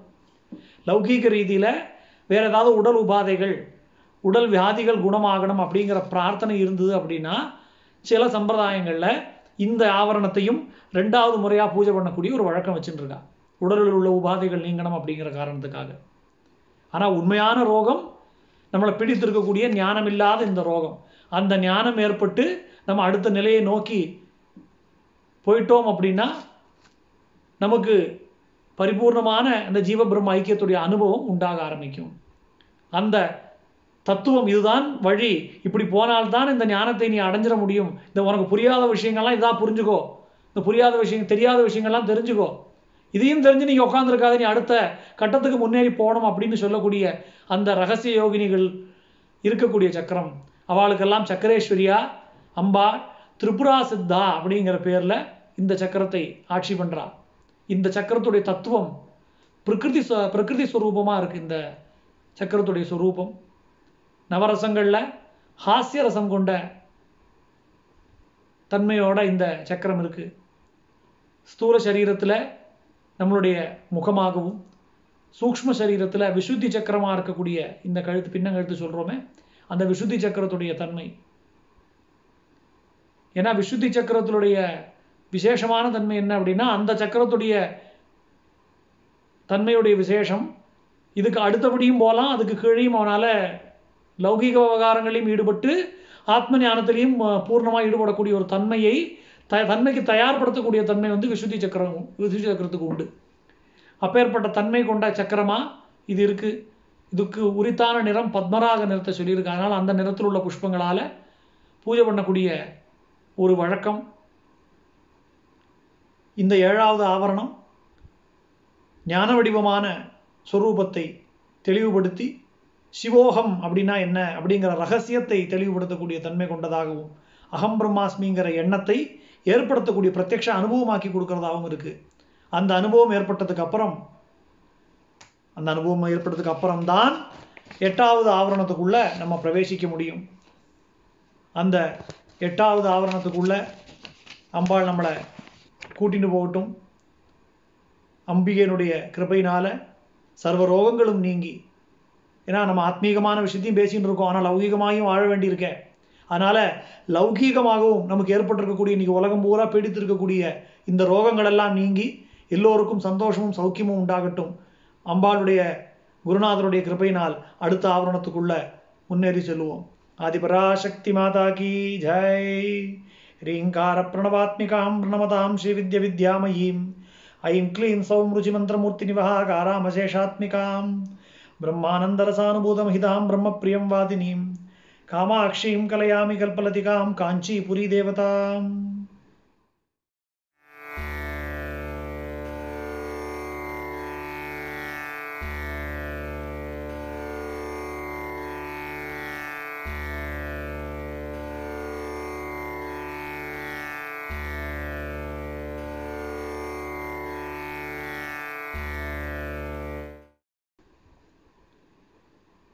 ऐङ्कार ह्रीङ्कार, रहस्ययुक्तश्रीङ्कार, गूढार्थमहाविभूद्याम्।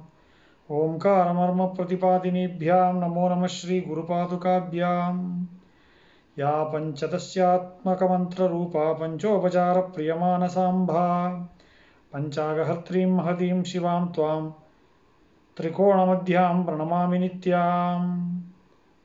बिन्दुत्रिकोणवसुकोणदशारयुग्मन्वश्रणागदलसंयुतषोडशारम् वृत्तत्रयं च धरणी सदनत्रयं च श्रीचक्रराजमुदितं परदेवतायाः ஆதிபராசக்தி மாதா கி ஜெய் எல்லாம் வல்ல சத்குருநாதருடைய அளவில்லாத அனுகிரகத்தினால ஏழு ஆவரணங்களையும் கடந்து சர்வ சித்திப்பிரதம்னு சொல்லக்கூடிய எட்டாவது ஆவரணத்துக்குள்ள பிரவேசிச்சிருக்கோம். ஏன்னா எல்லாத்தையும் கடந்து வந்தாச்சுன்னா சர்வமும் சித்தி தான் திரைலோக்கிய மோகனத்தில் ஆரம்பித்து ஒரு ஒரு படிநிலையாக உயர்ந்து சர்வத்தையும் சித்தி தரக்கூடிய எட்டாவது ஆவரணம் பிந்து திருக்கோணம் திருக்கோணம். இது திருக்கோணாகாரமாக ஒரே ஒரு திருக்கோணம் தான் இருக்கும். ஸ்ரீசக்கரத்துடைய நாற்பத்தி மூணாவது கோணம் இது. அந்த ஒரு திருக்கோணம் தான் இந்த சக்கரம்.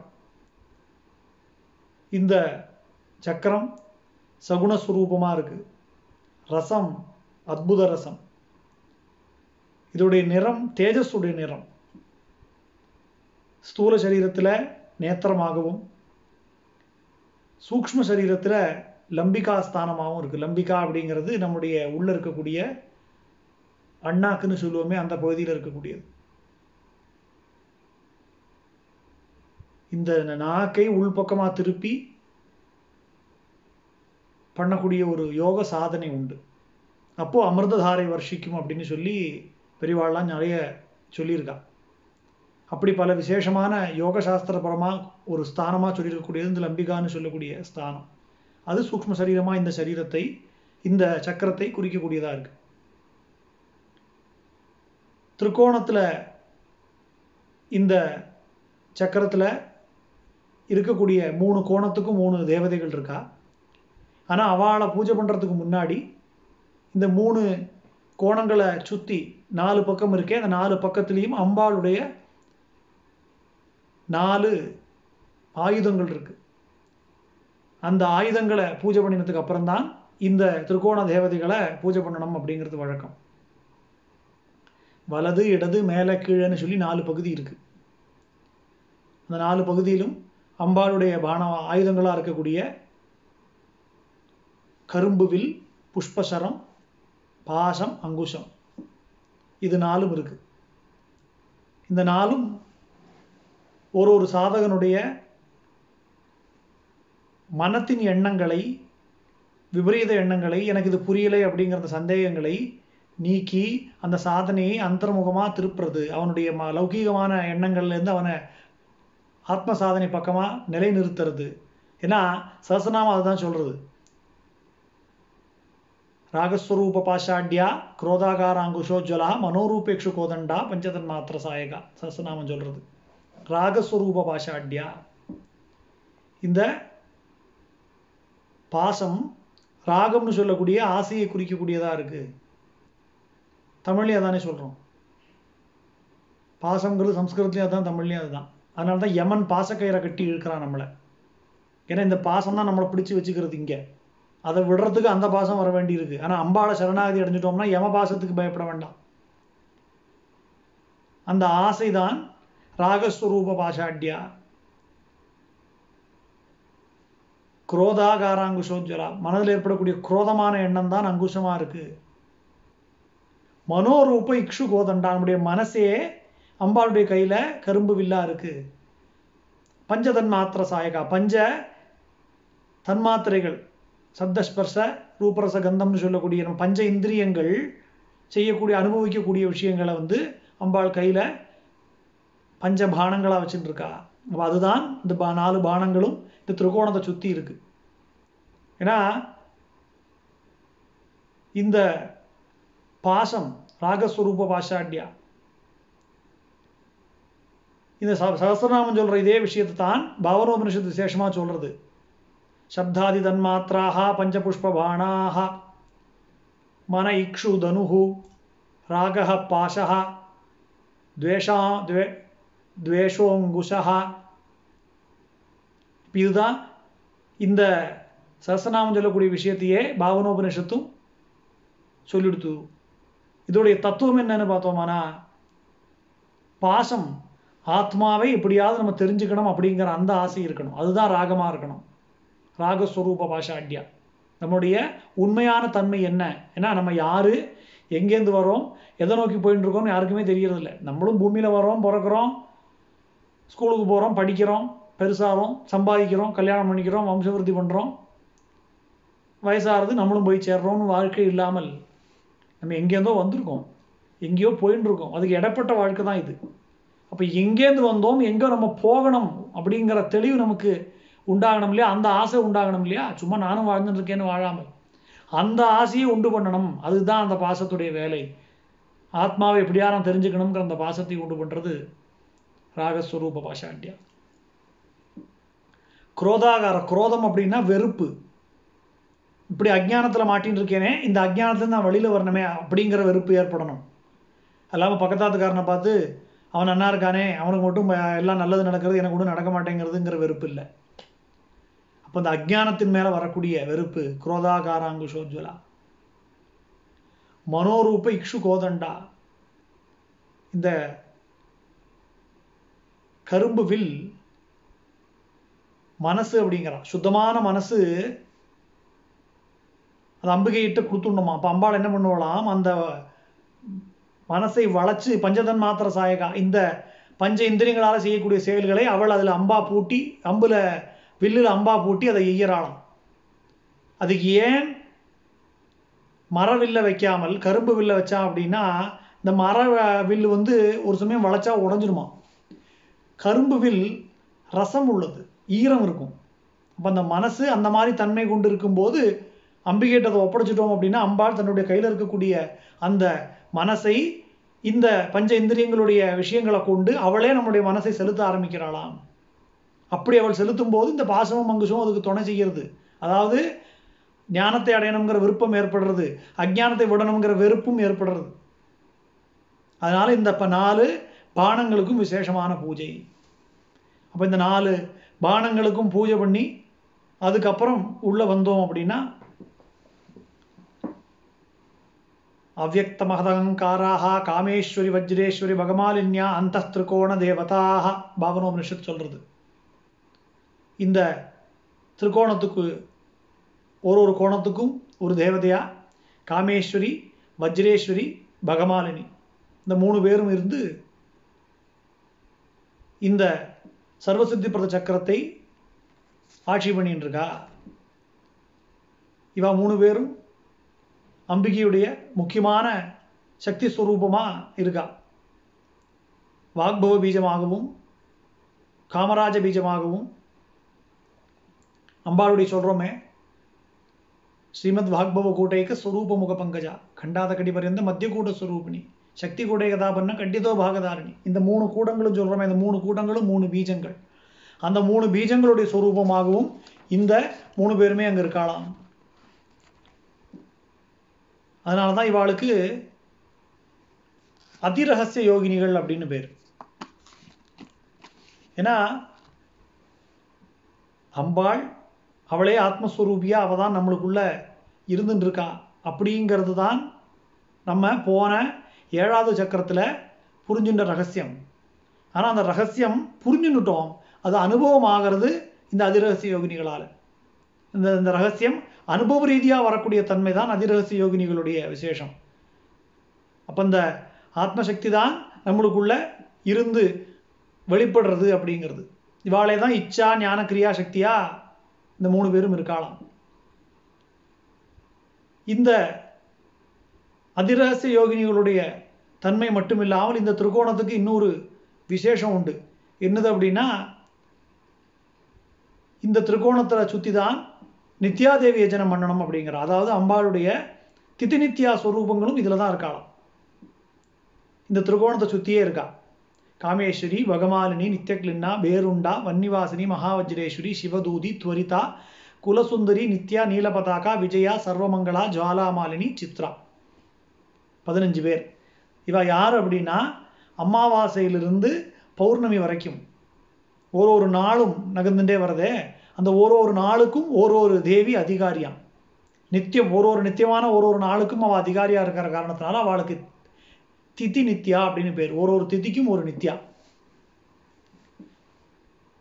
இவா ஒரு பக்கத்துக்கு அஞ்சு பேர் வீதம். இந்த திருக்கோணத்தில் ஒரு ஒரு பக்கத்துலேயும் அஞ்சஞ்சு பேர் வீதம் பதினஞ்சு பேரும் இருக்கலாம் அம்பாளிவா கூடவே சேர்ந்து பதினாறாவது தேவியா மகாநித்யா அப்படிங்கிற சொரூபமா அம்பாளும் இவாளோடய சேர்ந்து இருக்கலாம் அம்பாளி தன்னுடைய பக்கத்துல வாழ வச்சுக்கிறது அம்பாளுக்கு அவ்வளவு பிரியமா.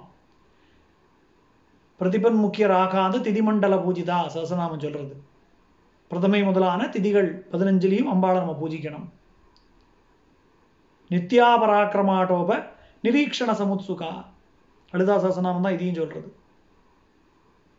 பண்டாசுரனுடைய யுத்தம் பண்ணக்கூடிய காலத்துல அந்த அசுர படைகளை ஜெயிக்கிறதுக்கு அம்பாளுக்கு துணையாக இந்த பதினஞ்சு பேரும் கூட இருந்து யுத்தம் பண்ணி பல அசுரர்களை சம்ஹாரம் பண்ணின போது அம்பாள் அதில் சந்தோஷப்பட்டு இவாளை பாராட்டினாளாம். நித்யா பராக்கிரமாட்டோப நிரீக்ஷண சமுத்சுகம் அவளுடைய பராக்கிரமத்தை கண்டு அம்பாள் சந்தோஷமாகி அவளை பாராட்டினான் இங்க கூடவே நீங்க இருங்கோ அப்படின்னு சொல்லி அம்பாள் அனுகிரகம் பண்ணுறான் அதன்படி இந்த பதினஞ்சு நித்யா தேவிகளும் அம்பாளை சுற்றி திருகோணத்தை சுற்றி உட்காந்துருக்கா இவள் ஒரு ஒருத்தரையும் பூஜை பண்ணினா ஒரு ஒரு விசேஷமான பலன். அமாவாசையில் ஆரம்பித்து அந்த அந்தந்த நாளைக்கு உரிய நித்யா தேவி யார் இருக்காளோ அவளை ஒரு ஒருத்தரையும் தனித்தனியாக பூஜை பண்ணும்போது ஒரு ஒரு விசேஷமான பலன்கள் நமக்கு கிடைக்கிறது. அந்தந்த நாளை ஆட்சி பண்ணக்கூடியவா? ஒரு ஒரு நாளையும் ஒரு ஒரு திதியையும் ஆட்சி பண்ணக்கூடிய தேவதைகளாக இருக்கிற காரணத்தினால நமக்கு அன்னன்னைத்து நாள் சுபமாக இருக்கணும் அப்படின்னு சொன்னால் இவாளை பூஜை பண்ணுற விசேஷத்தினால அன்றைய நாள் அன்னைக்கு நமக்கு எடுத்த காரியத்தில் வெற்றி அன்னைக்கு நம்ம நினச்சிருக்கக்கூடிய காரியங்களில் ஏற்படக்கூடிய சித்தி காரிய தடைகள் நீக்கி எல்லா அனுகிரகத்தையும் இவா பண்ணிட்டு இருக்கான் அப்போ இவா தான் அந்த ஒரு ஒரு நாளையும் ஆட்சி பண்ணுற காரணத்தினால விதியையும் இவா தான் ஆட்சி பண்ணுறான் அப்படி விதியை ஆட்சி பண்ணுற காரணத்தினால நம்ம என்ன சொல்கிறோம் ஏதாவது ஒரு விஷயம் நமக்கு சரியாக நடக்கலை அப்படின்னா என்னோட கிரகச்சாரம் அப்படிங்கிறோம். அப்போ அவனோட ஜாதகத்தினால ஒரு நாள் சரியாக அமையாமல் போய்டுறது. நம்முடைய விதியினால ஒரு நாள் சரியாக அமையாமல் போயிடுறது அப்படிங்கிற நினைப்பு நமக்கு இருக்கே. அந்த விதியையே ஆட்சி பண்ணக்கூடிய தேவதைகள் இவா தான் அப்போது இவாளை நம்ம சரணாகதி அடையும் போது இவாளை நம்ம பூஜை பண்ணும்போது ஒரு சாதகனுக்கு விதிவசத்தால் இல்லை கிரகச்சாரத்தினால இல்லை ஜாதகவசாத் ஏற்படக்கூடிய தோஷங்கள் அந்த நாளுடைய தோஷங்கள் அவனை பாதிக்காது. அவன் அதையெல்லாம் கடந்து சகலவிதமான சம்பத்துகளையும் அடையக்கூடிய தன்மை கொண்டதா அந்த சாதகனுடைய வாழ்க்கை அமைஞ்சுடுறது. அப்படி இந்த பதினஞ்சு நித்யாதேவிகளும் அந்த சாதகனுடைய வாழ்க்கையை பார்த்துக்கக்கூடிய தன்மை கொண்டவாளாக இருக்கான். அதனால தான் இதுக்கு சர்வ சித்தி பிரதம்னு பேர். ஏன்னா ஆன்மீக வாழ்க்கையில் ஒருத்தன் வந்துட்டான்னா அவன் பிரார்த்தனை பண்ண வேண்டிய அவசியம் இல்லை. இந்த சக்கரத்துக்கு ஒருத்தன் வந்துட்டான் அப்படின்னா அதுக்கப்புறம் அவன் எனக்கு இது வேணும் எனக்கு அது வேணும் அப்படிங்கிற பிரார்த்தனையே இல்லாமல் அவனுக்கு என்னெல்லாம் வேணுமோ அது தானே அவனையும் அறியாமல் அவனுக்கு சித்திகள் உண்டாயிடுறது. ஒரு விஷயம் அவனுக்கு அந்தந்த காலகட்டங்களில் அவனுக்கு வாழ்க்கைக்கு என்னெல்லாம் தேவையோ அதுக்கு தேவையான விஷயங்களை இந்த நித்யாதேவிகளே பார்த்துட்டு அவனுக்கு எந்தெந்த காலகட்டங்களில் எதை எதெல்லாம் அனுகிரகம் பண்ணணுமோ அதையெல்லாம் அனுகிரகம் பண்ணி அவனுக்கு பூர்ணமான ஒரு வாழ்க்கையை கொடுக்கறதுக்கு அவள் தீர்மானிக்கிறான். பூர்ணமான வாழ்க்கை ஏற்பட்டுடுத்து அப்படின்னா அவனுக்கு இந்த லௌகீக வாழ்க்கையுடைய கவலைகள் இல்லை ஆன்மீக வாழ்க்கையிலையும் அவன் பூர்ணத்துவத்தை அடைகிறான். நம்ம முதல்லயே சொன்னது போல அம்பாளுடைய பக்தர்களுக்கு ஸ்ரீவித்யா உபாசகர்களுக்கு லலிதா திரிபுர சுந்தரியை ஆராதிக்கக்கூடியவர்களுக்கு இக வாழ்க்கையிலையும் கஷ்டமில்லை பர வாழ்க்கையிலையும் மோட்சம் கிடைக்கும். சுந்தரி உபாசக புங்கவானாம் போகசிய மோக்ஷஸ்ய கரஸ்ய ஏவ அப்படின்னு. அப்பேற்பட்ட சர்வ சித்திகளையும் கொடுக்கக்கூடிய தன்மையா இந்த அதிரகசிய யோகினிகள் அனுகிரகம் பண்றா. இந்த ஆவரணத்துக்கு சக்கரேஸ்வரியா இருக்கக்கூடியவள் திரிபுரா அம்பான்னு சொல்லக்கூடிய பரதேவதை. அம்பிகையுடைய சுரூபமாக இருக்கக்கூடிய திரிபுராம்பா இந்த ஆவரணத்துக்கு சக்கரேஸ்வரியா இருக்கா? இந்த பிந்துவும் திருக்கோணமும் ஒன்றுக்கு ஒன்று பிரிக்க முடியாதது அதனால இந்த ஆவரணம் அப்படின்னு சொன்னாலே ஒன்பதாவது ஆவரணமும் சேர்ந்து வரக்கூடியது. பிந்துவும் ஒரு ஆவரணம் திருகோணமும் ஒரு ஆவரணம்னு நம்ம பிரித்து நம்ம கணக்கில் சொல்கிறோம்னாலும் பிந்து இல்லாமல் திருகோணம் இல்லை திருகோணம் இல்லாமல் பிந்து கிடையாது. அந்த திருக்கோணம் சொன்னாலே பிந்துவை சொன்னதாக தான் அர்த்தம். ஆனாலும் திருகோணத்தை கடந்து பிந்துவுக்குள்ளதானே பரதேவதை உட்காந்துருக்கா அந்த பரதேவதையான அம்பிகையை நம்ம தரிசனம் பண்ண வேண்டாமா? இவ்வளவு எட்டு ஆவரணங்களையும் கடந்து வந்துட்டோம். இனி சர்வ ஆனந்தமயமாக அம்பாளை தரிசனம் பண்ணலாம். பிந்துவில் இருக்கக்கூடிய அந்த பரதேவதையை நாளைக்கு தரிசனம் பண்ணுவோம். ஆதிபராசக்தி மாதா கீ ஜாய். ஹ்ரீங்கார பிரணவாத்மிகாம் பிரணமதாம் ஸ்ரீ வித்ய வித்யாமயீம். ಐಂ ಕ್ಲೀಂ ಸೌ ಮೃಚಿ ಮಂತ್ರಮೂರ್ತಿ ನಿವಹಾಕಾರಾಮಶೇಷಾತ್ಮಿಕಾಂ ಬ್ರಹ್ಮಾನಂದರಸಾನುಭೂತಮಹಿದಾಂ ಬ್ರಹ್ಮಪ್ರಿಯಂ ವಾದಿನೀಂ ಕಾಮಾಕ್ಷೀಂ ಕಲಯಾಮಿ ಕಲ್ಪಲತಿಕಾಂ ಕಾಂಚೀಪುರಿ ದೇವತಾಂ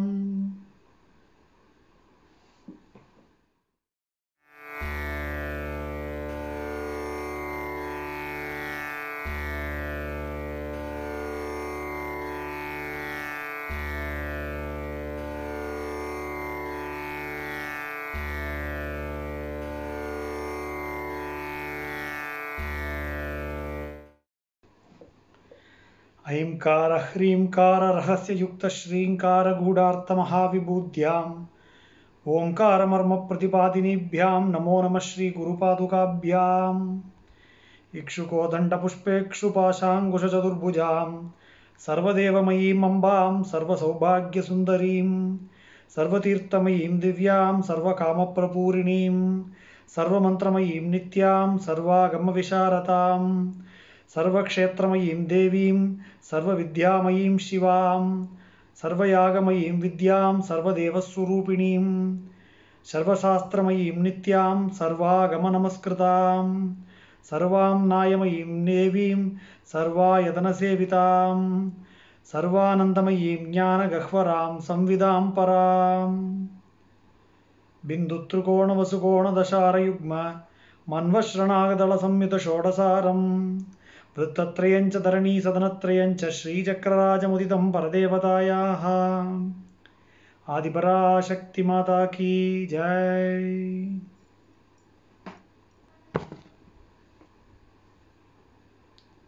எல்லாம் வல்ல சத்குருநாதருடைய அளவில்லாத அனுகிரகத்தினால இந்த நவராத்திரி புண்ணிய காலத்தில் கடந்த ஒன்பது நாளா அம்பாளுடைய ஒன்பது விதமான வைபவங்களையும் முதல் நாள் அறிமுகத்தோடு தொடங்கி ஸ்ரீவித்யா உபாசனையுடைய விசேஷமான நவாவரண பூஜையை பற்றின எட்டு விதமான ஆவரணங்களையும் கடந்து பூர்ணமான ஆவரணமாக இருக்கக்கூடிய ஒன்பதாவது ஆவரணமாக இருக்கக்கூடிய சர்வானந்தமய சக்கரத்தில் இன்னைக்கு பிரவேசிக்கிறோம். சைவ தரிசனமாக இருக்கக்கூடிய எட்டாவது ஆவரணத்தை தாண்டி முடிவில் ஒன்பதாவது ஆவரணமாக இருக்கக்கூடியது பிந்து. அந்த திரிகோணத்துக்கு நடுவில் இருக்கக்கூடிய அந்த பிந்துவில் அம்பாள் வசிக்கிறார் அதுக்கு சர்வானந்தமய சக்கரம் அப்படின்னு பேர். அந்த பரதேவதை மட்டும்தான் இருக்காங்க. பாக்கி எல்லா சக்கரங்கள்லையும் பலவிதமான தேவதைகள் ஒரு ஒருத்தரையாக பார்த்துன்னு வந்தோம். இங்கே அவள் மட்டும்தான் இருக்கா. அவளை தவிர வேற ஒன்றும் கிடையாது.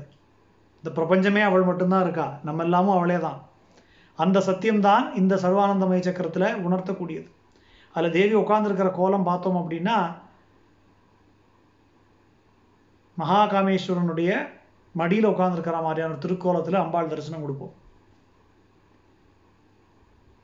தத்துவமசிங்கிற மகா வாக்கியத்துடைய தத்துங்கிற பதத்துடைய சொரூபந்தான் காமேஸ்வரன். துவம் அப்படிங்கிற பதத்துடைய சொரூபந்தான் மகாதிரிபுர சுந்தரி.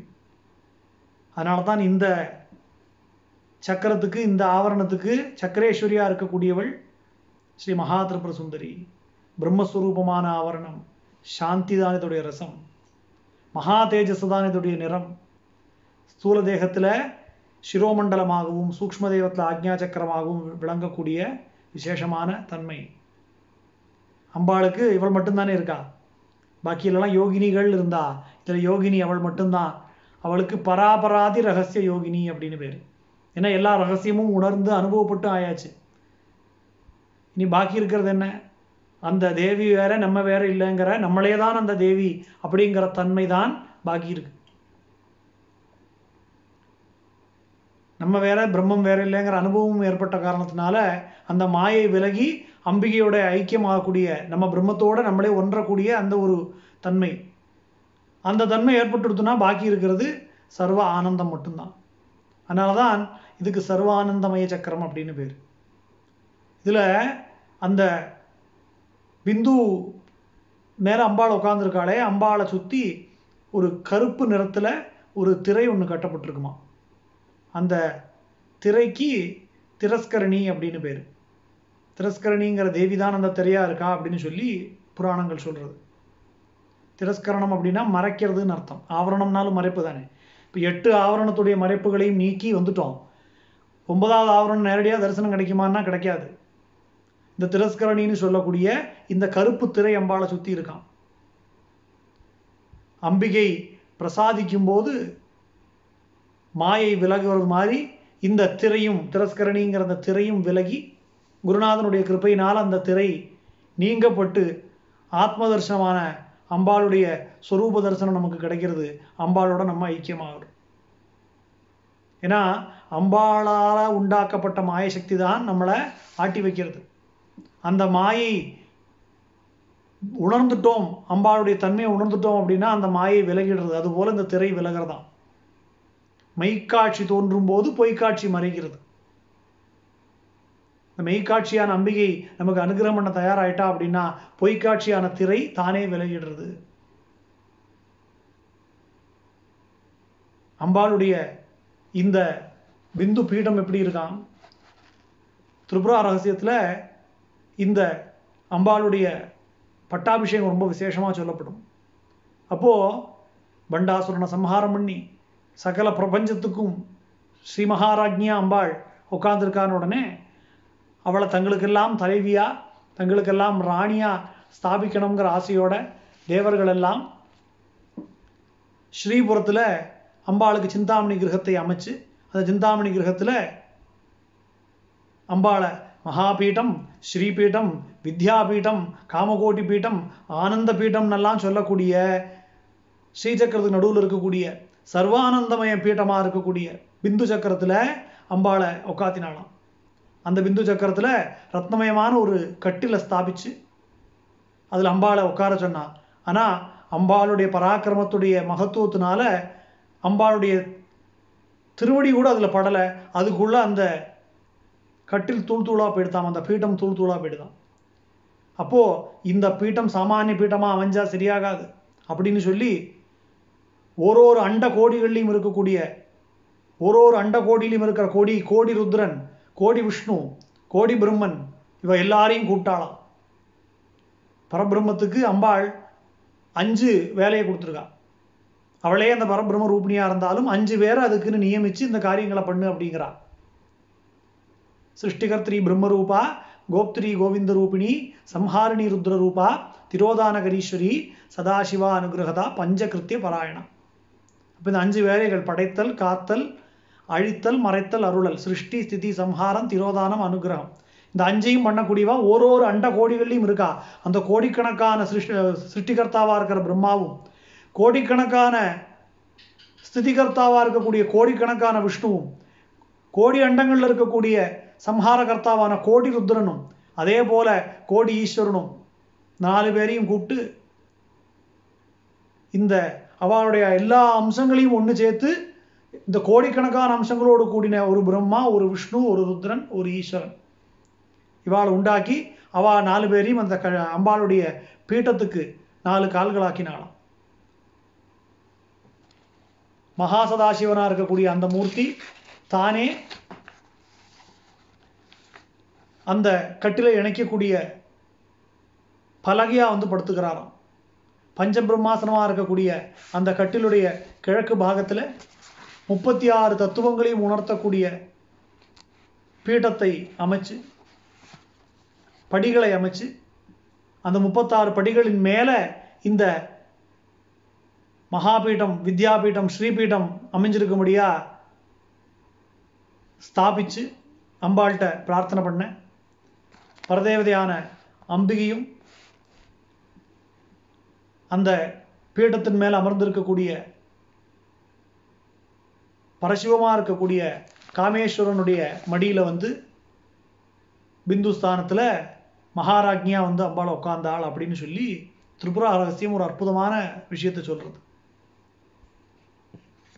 ஏன்னா சர்வ ஆனந்தமயமான அம்பாளுடைய அந்த பீட்டம் இப்படி பஞ்சபிரம்மாசன ஸ்வரூபமாக இருக்குது அப்படிங்கிறத நம்ம உணர முடியறது. அம்பாளதில் நம்ம பார்த்தது போல பாஷாங்குஷத்தை தரித்து கரும்புவில் புஷ்பசரத்தோட காமேஸ்வரன் மடியில் உட்காந்துருக்காளே அந்த காமேஸ்வரன் எப்படி இருக்கார்? அவரும் அம்பாளை போலவே பாஷாங்குஷம் கரும்புவில் புஷ்பசரம் தரித்து அவளுடைய பிரதிபிம்பம் போலவே அவளுடைய சா ஒரு சாயா பிம்பம் போல கண்ணாடியில் பார்த்தா எப்படி இருக்குமோ அது போலவே அந்த காமேஸ்வரனும் இருக்கார். இவர் ரெண்டு பேரும் ஒன்றுக்கு ஒன்று வேற கிடையாது.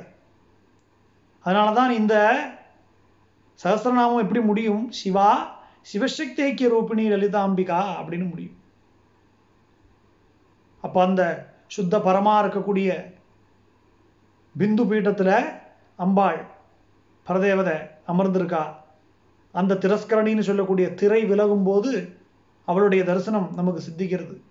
குருநாதனுடைய கிருப்பை இருந்தால் மட்டும்தான் அந்த தரிசனம் நமக்கு கிடைக்கும். அந்த தரிசனம்தான் ஆத்ம தரிசனம் ஏன்னா அந்த பிந்துவில் இருக்கக்கூடிய அந்த தன்மை சுத்தவரே பிந்து பீடகதே பராபராதி ரகசிய யோகினி சாம்பவத் தர்ஷனாங்கி சர்வானந்தமய சக்கரசுவாமினி. சாம்பவத் தர்சனம் அப்படிங்கிறது அதுதான். அந்த நாம அப்படிங்கிறதே இல்லாமல் ஆகி அந்த அம்பிகையின் இடத்துல அப்படியே லயமாகிறது. நம்மளே தான் அம்பிகை நம்மளே தான் நம்மளே தான் சர்வமும் அப்படிங்கிற அந்த தன்மை தான் அம்பிகையுடைய தரிசனம். அதுதான் சர்வ அது கிடைக்கும் போது தான் சர்வ ஆனந்தமயமா இருக்கும். பாக்கி எந்த ஆனந்தமும் சாஸ்வதம் இல்லை. இந்த ஆனந்தம் வந்துடுது அப்படின்னா அதுக்கப்புறம் வேற நினைக்கிறதுக்கு ஒன்று நான்கிறதே இல்லையே. நான்கிற தன்மையே இல்லாமல் பரிபூர்ணமாக அம்பிகையின் இடத்துல லயமாகக்கூடிய தன்மை. சிவசிவாத்மிகே பூர்ண பிரம்மசக்தே மகா திரிபுர சுந்தரி தவஸ்ரீ பாதுகாம் பூஜையாமின்னு சஹசிராட்சர வித்தியை சொல்றது. சிவசிவாத்மிகே அந்த சிவசக்தி ஐக்கியம்தான் இந்த ஒன்பதாவது ஆவரணமாக இருக்கக்கூடிய சர்வானந்தமயமான சக்கரத்துடைய தன்மை. சதானந்த பூர்ண சாத்மைவ பரதேவதா லலிதா. பாவனம் சொல்றது.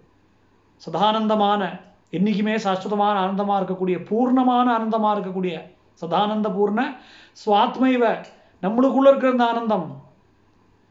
அதுதான் பரதேவதையான லலிதை. சதானந்த பூர்ண சுவாத்மைவ பரதேவதா லலிதா.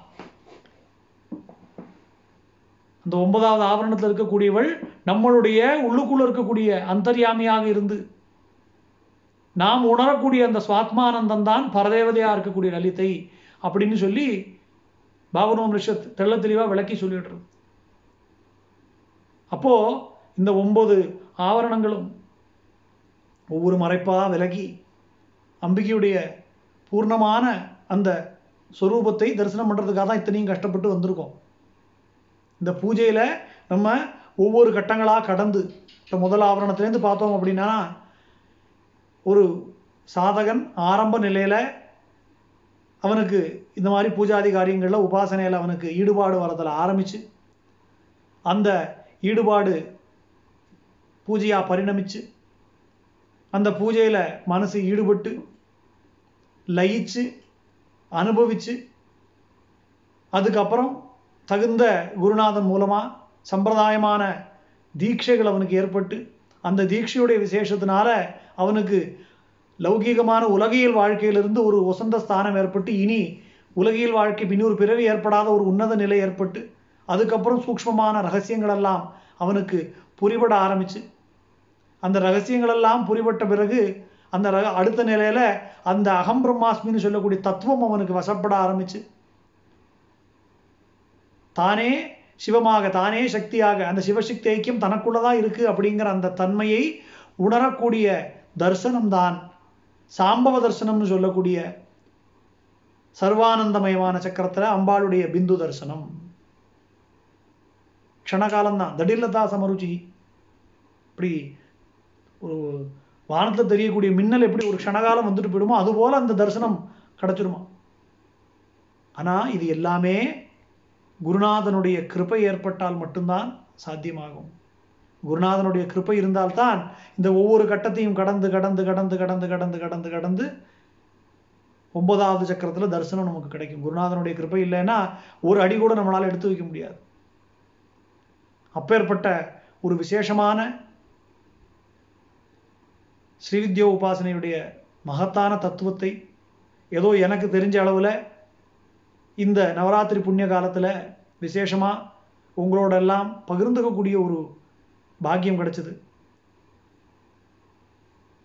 எல்லாம் வல்ல சத்குருநாதராக இருக்கக்கூடிய ஸ்ரீ சேஷாத்ரி சுவாமிகளுடைய பாதார விந்தங்களில் நமஸ்கரிச்சு ஏன்னா சாக்ஷாத் திரிபுர சுந்தரியே தான் சேஷாத்ரி சுவாமிகளா அவதாரம் பண்ணியிருக்கேன் அந்த குருநாதனுடைய கிருபையுடைய விசேஷத்தினால ஏதோ ஒரு நாலு விஷயம் நான் சொல்ல முடிஞ்சது. இதில் நல்ல விதமான விஷயங்கள் எல்லாம் குருநாதனுடைய கிருப்பையினால் விளைஞ்சது. சொல்லியிருக்கக்கூடிய விஷயங்களில் ஏதாவது தவறுதல் இருந்தால் அது என்னுடைய கோளாறு அப்படின்னு சொல்லி பகவத்பாதா சொல்வது போல இதி பிரேம பாதேன கிஞ்சித் மயோக்தம் நபுத்வைவ தத்துவம் மதியம் துவதீயம் வினோதாய பாலசிய மௌர்க்கியம் ஹிமாதஸ் ததே தத் பிரபாவ ஸ்துதிம் மே கிருஹாண. வினோதாய பாலசிய மௌக்கியம். ஏதோ சின்ன குழந்தை எப்படி உளருமோ அதுபோல் நான் உளறியிருக்கேன்னு பகவத்பாதால் சொல்கிறார் அதே தான் நானும் சொல்கிறேன் பகவத்பாதாளுக்கே அந்த கதினா நம்ம அதுக்கு இந்த பக்கத்தில் கூட போக முடியாது. அப்படி இருக்கும்போது அப்பேற்பட்ட அந்த பரதேவதையை பற்றி பேசக்கூடிய ஒரு பாக்கியம் ஏதோ குழந்தைகள் உளர்றது போல நம்மளும் உளறியிருக்கோம். வினோதா வினோதாய பாலசிய மௌர்க்கியம் ஹிமாதஸ். ததேதத் பிரபாவ ஸ்துதி மே கிரகான நான் வளர்னதையெல்லாம் உன்னுடைய ஸ்துதியா நீயே நினைச்சு ஏத்துக்கோ அப்படின்னு சொல்லி அம்பாளிடத்துல அவர் சொல்வது போல நானும் சொல்லி எல்லாம் அல்ல குருநாதரும் அகிலாண்ட கோடி பிரம்மாண்ட நாயகியாக இருக்கக்கூடிய ஸ்ரீமாதா ஸ்ரீ மகாராஜ்ஞி ஸ்ரீமத் சிம்மாசனேஸ்வரியாக இருக்கக்கூடிய அந்த பரதேவதையான லலிதை எல்லா விதமான சௌக்கியத்தையும் சுபிக்ஷத்தையும் சந்தோஷத்தையும் இந்த நவராத்திரி காலத்தில் அத்தனை பக்த ஜனங்களுக்கும் இதை காணக்கூடிய அத்தனை பேருக்கும் இந்த உலகத்தில் இருக்கிற எல்லா ஜனங்களுக்கும் அம்பாள் அனுகிரகம் பண்ணி எல்லோரும் நோயற்ற வாழ்வும் குறைவற்ற செல்வமும் சகல சுபிக்ஷமும் சந்தோஷமும் சௌக்கியமும் ஆரோக்கியமும் ஐஸ்வர்யத்தையும் அடைஞ்சு அம்பாளுடைய திருவடிகளில் மாறாத பக்தியும் உண்டாகி அம்பாளுடைய அனுகிரக விசேஷத்தினால அந்த பரதேவதையுடைய மகா சுந்தரியாக இருக்கக்கூடிய அந்த மகாராஜ்ஞியுடைய பரிபூர்ண கிருப்பையினால் எல்லா விதமான ஐஸ்வர்யத்தையும் அடையட்டும். சர்வ ஆனந்தமய சக்கர நிவாசினி நமக்கு சர்வ ஆனந்தத்தையும் கொடுக்கட்டும். அந்த நவாவரண பூஜையுடைய தத்துவத்தை நமக்குள்ள விளங்கச் செய்து அந்த தேவி சாயுஜத்தையும் நமக்கு அனுகிரகம் பண்ணி என்னென்னைக்கும் அம்பாள் நம்முடைய ஹிருதயத்துக்குள்ள குடியிருக்கக்கூடிய பாக்கியத்தை அம்பாள் அனுகிரகம் பண்ணட்டும்னு பிரார்த்தனை பண்ணி இந்த அளவோட பூர்த்தி பண்ணிக்கிறேன். ஆதிபராசக்தி மாதா கி ஜெய். सद्गुरुनाथ महाराज की जय। ह्रींकार प्रणवात्मिकां प्रणमतां श्रीविद्य विद्यामयीं ऐं क्लीं सौं रुचिमन्त्रमूर्तिनिवहाकारामशेषात्मिकां ब्रह्मानन्दरसानुभूतमहितां ब्रह्मप्रियं वादिनीं। कामाक्षीं कलयामि कल्पलतिकां काञ्चीपुरीदेवतां। कामारिकामां कमलासनस्तां काम्यप्रदां कङ्कणचूडहस्तां। काञ्चीनिवासां कनकप्रभासां कामाक्षिदेवीं कलयामि चित्ते। आदिपराशक्ति माता की जय। जय जगदम्बिके परमेश्वरी।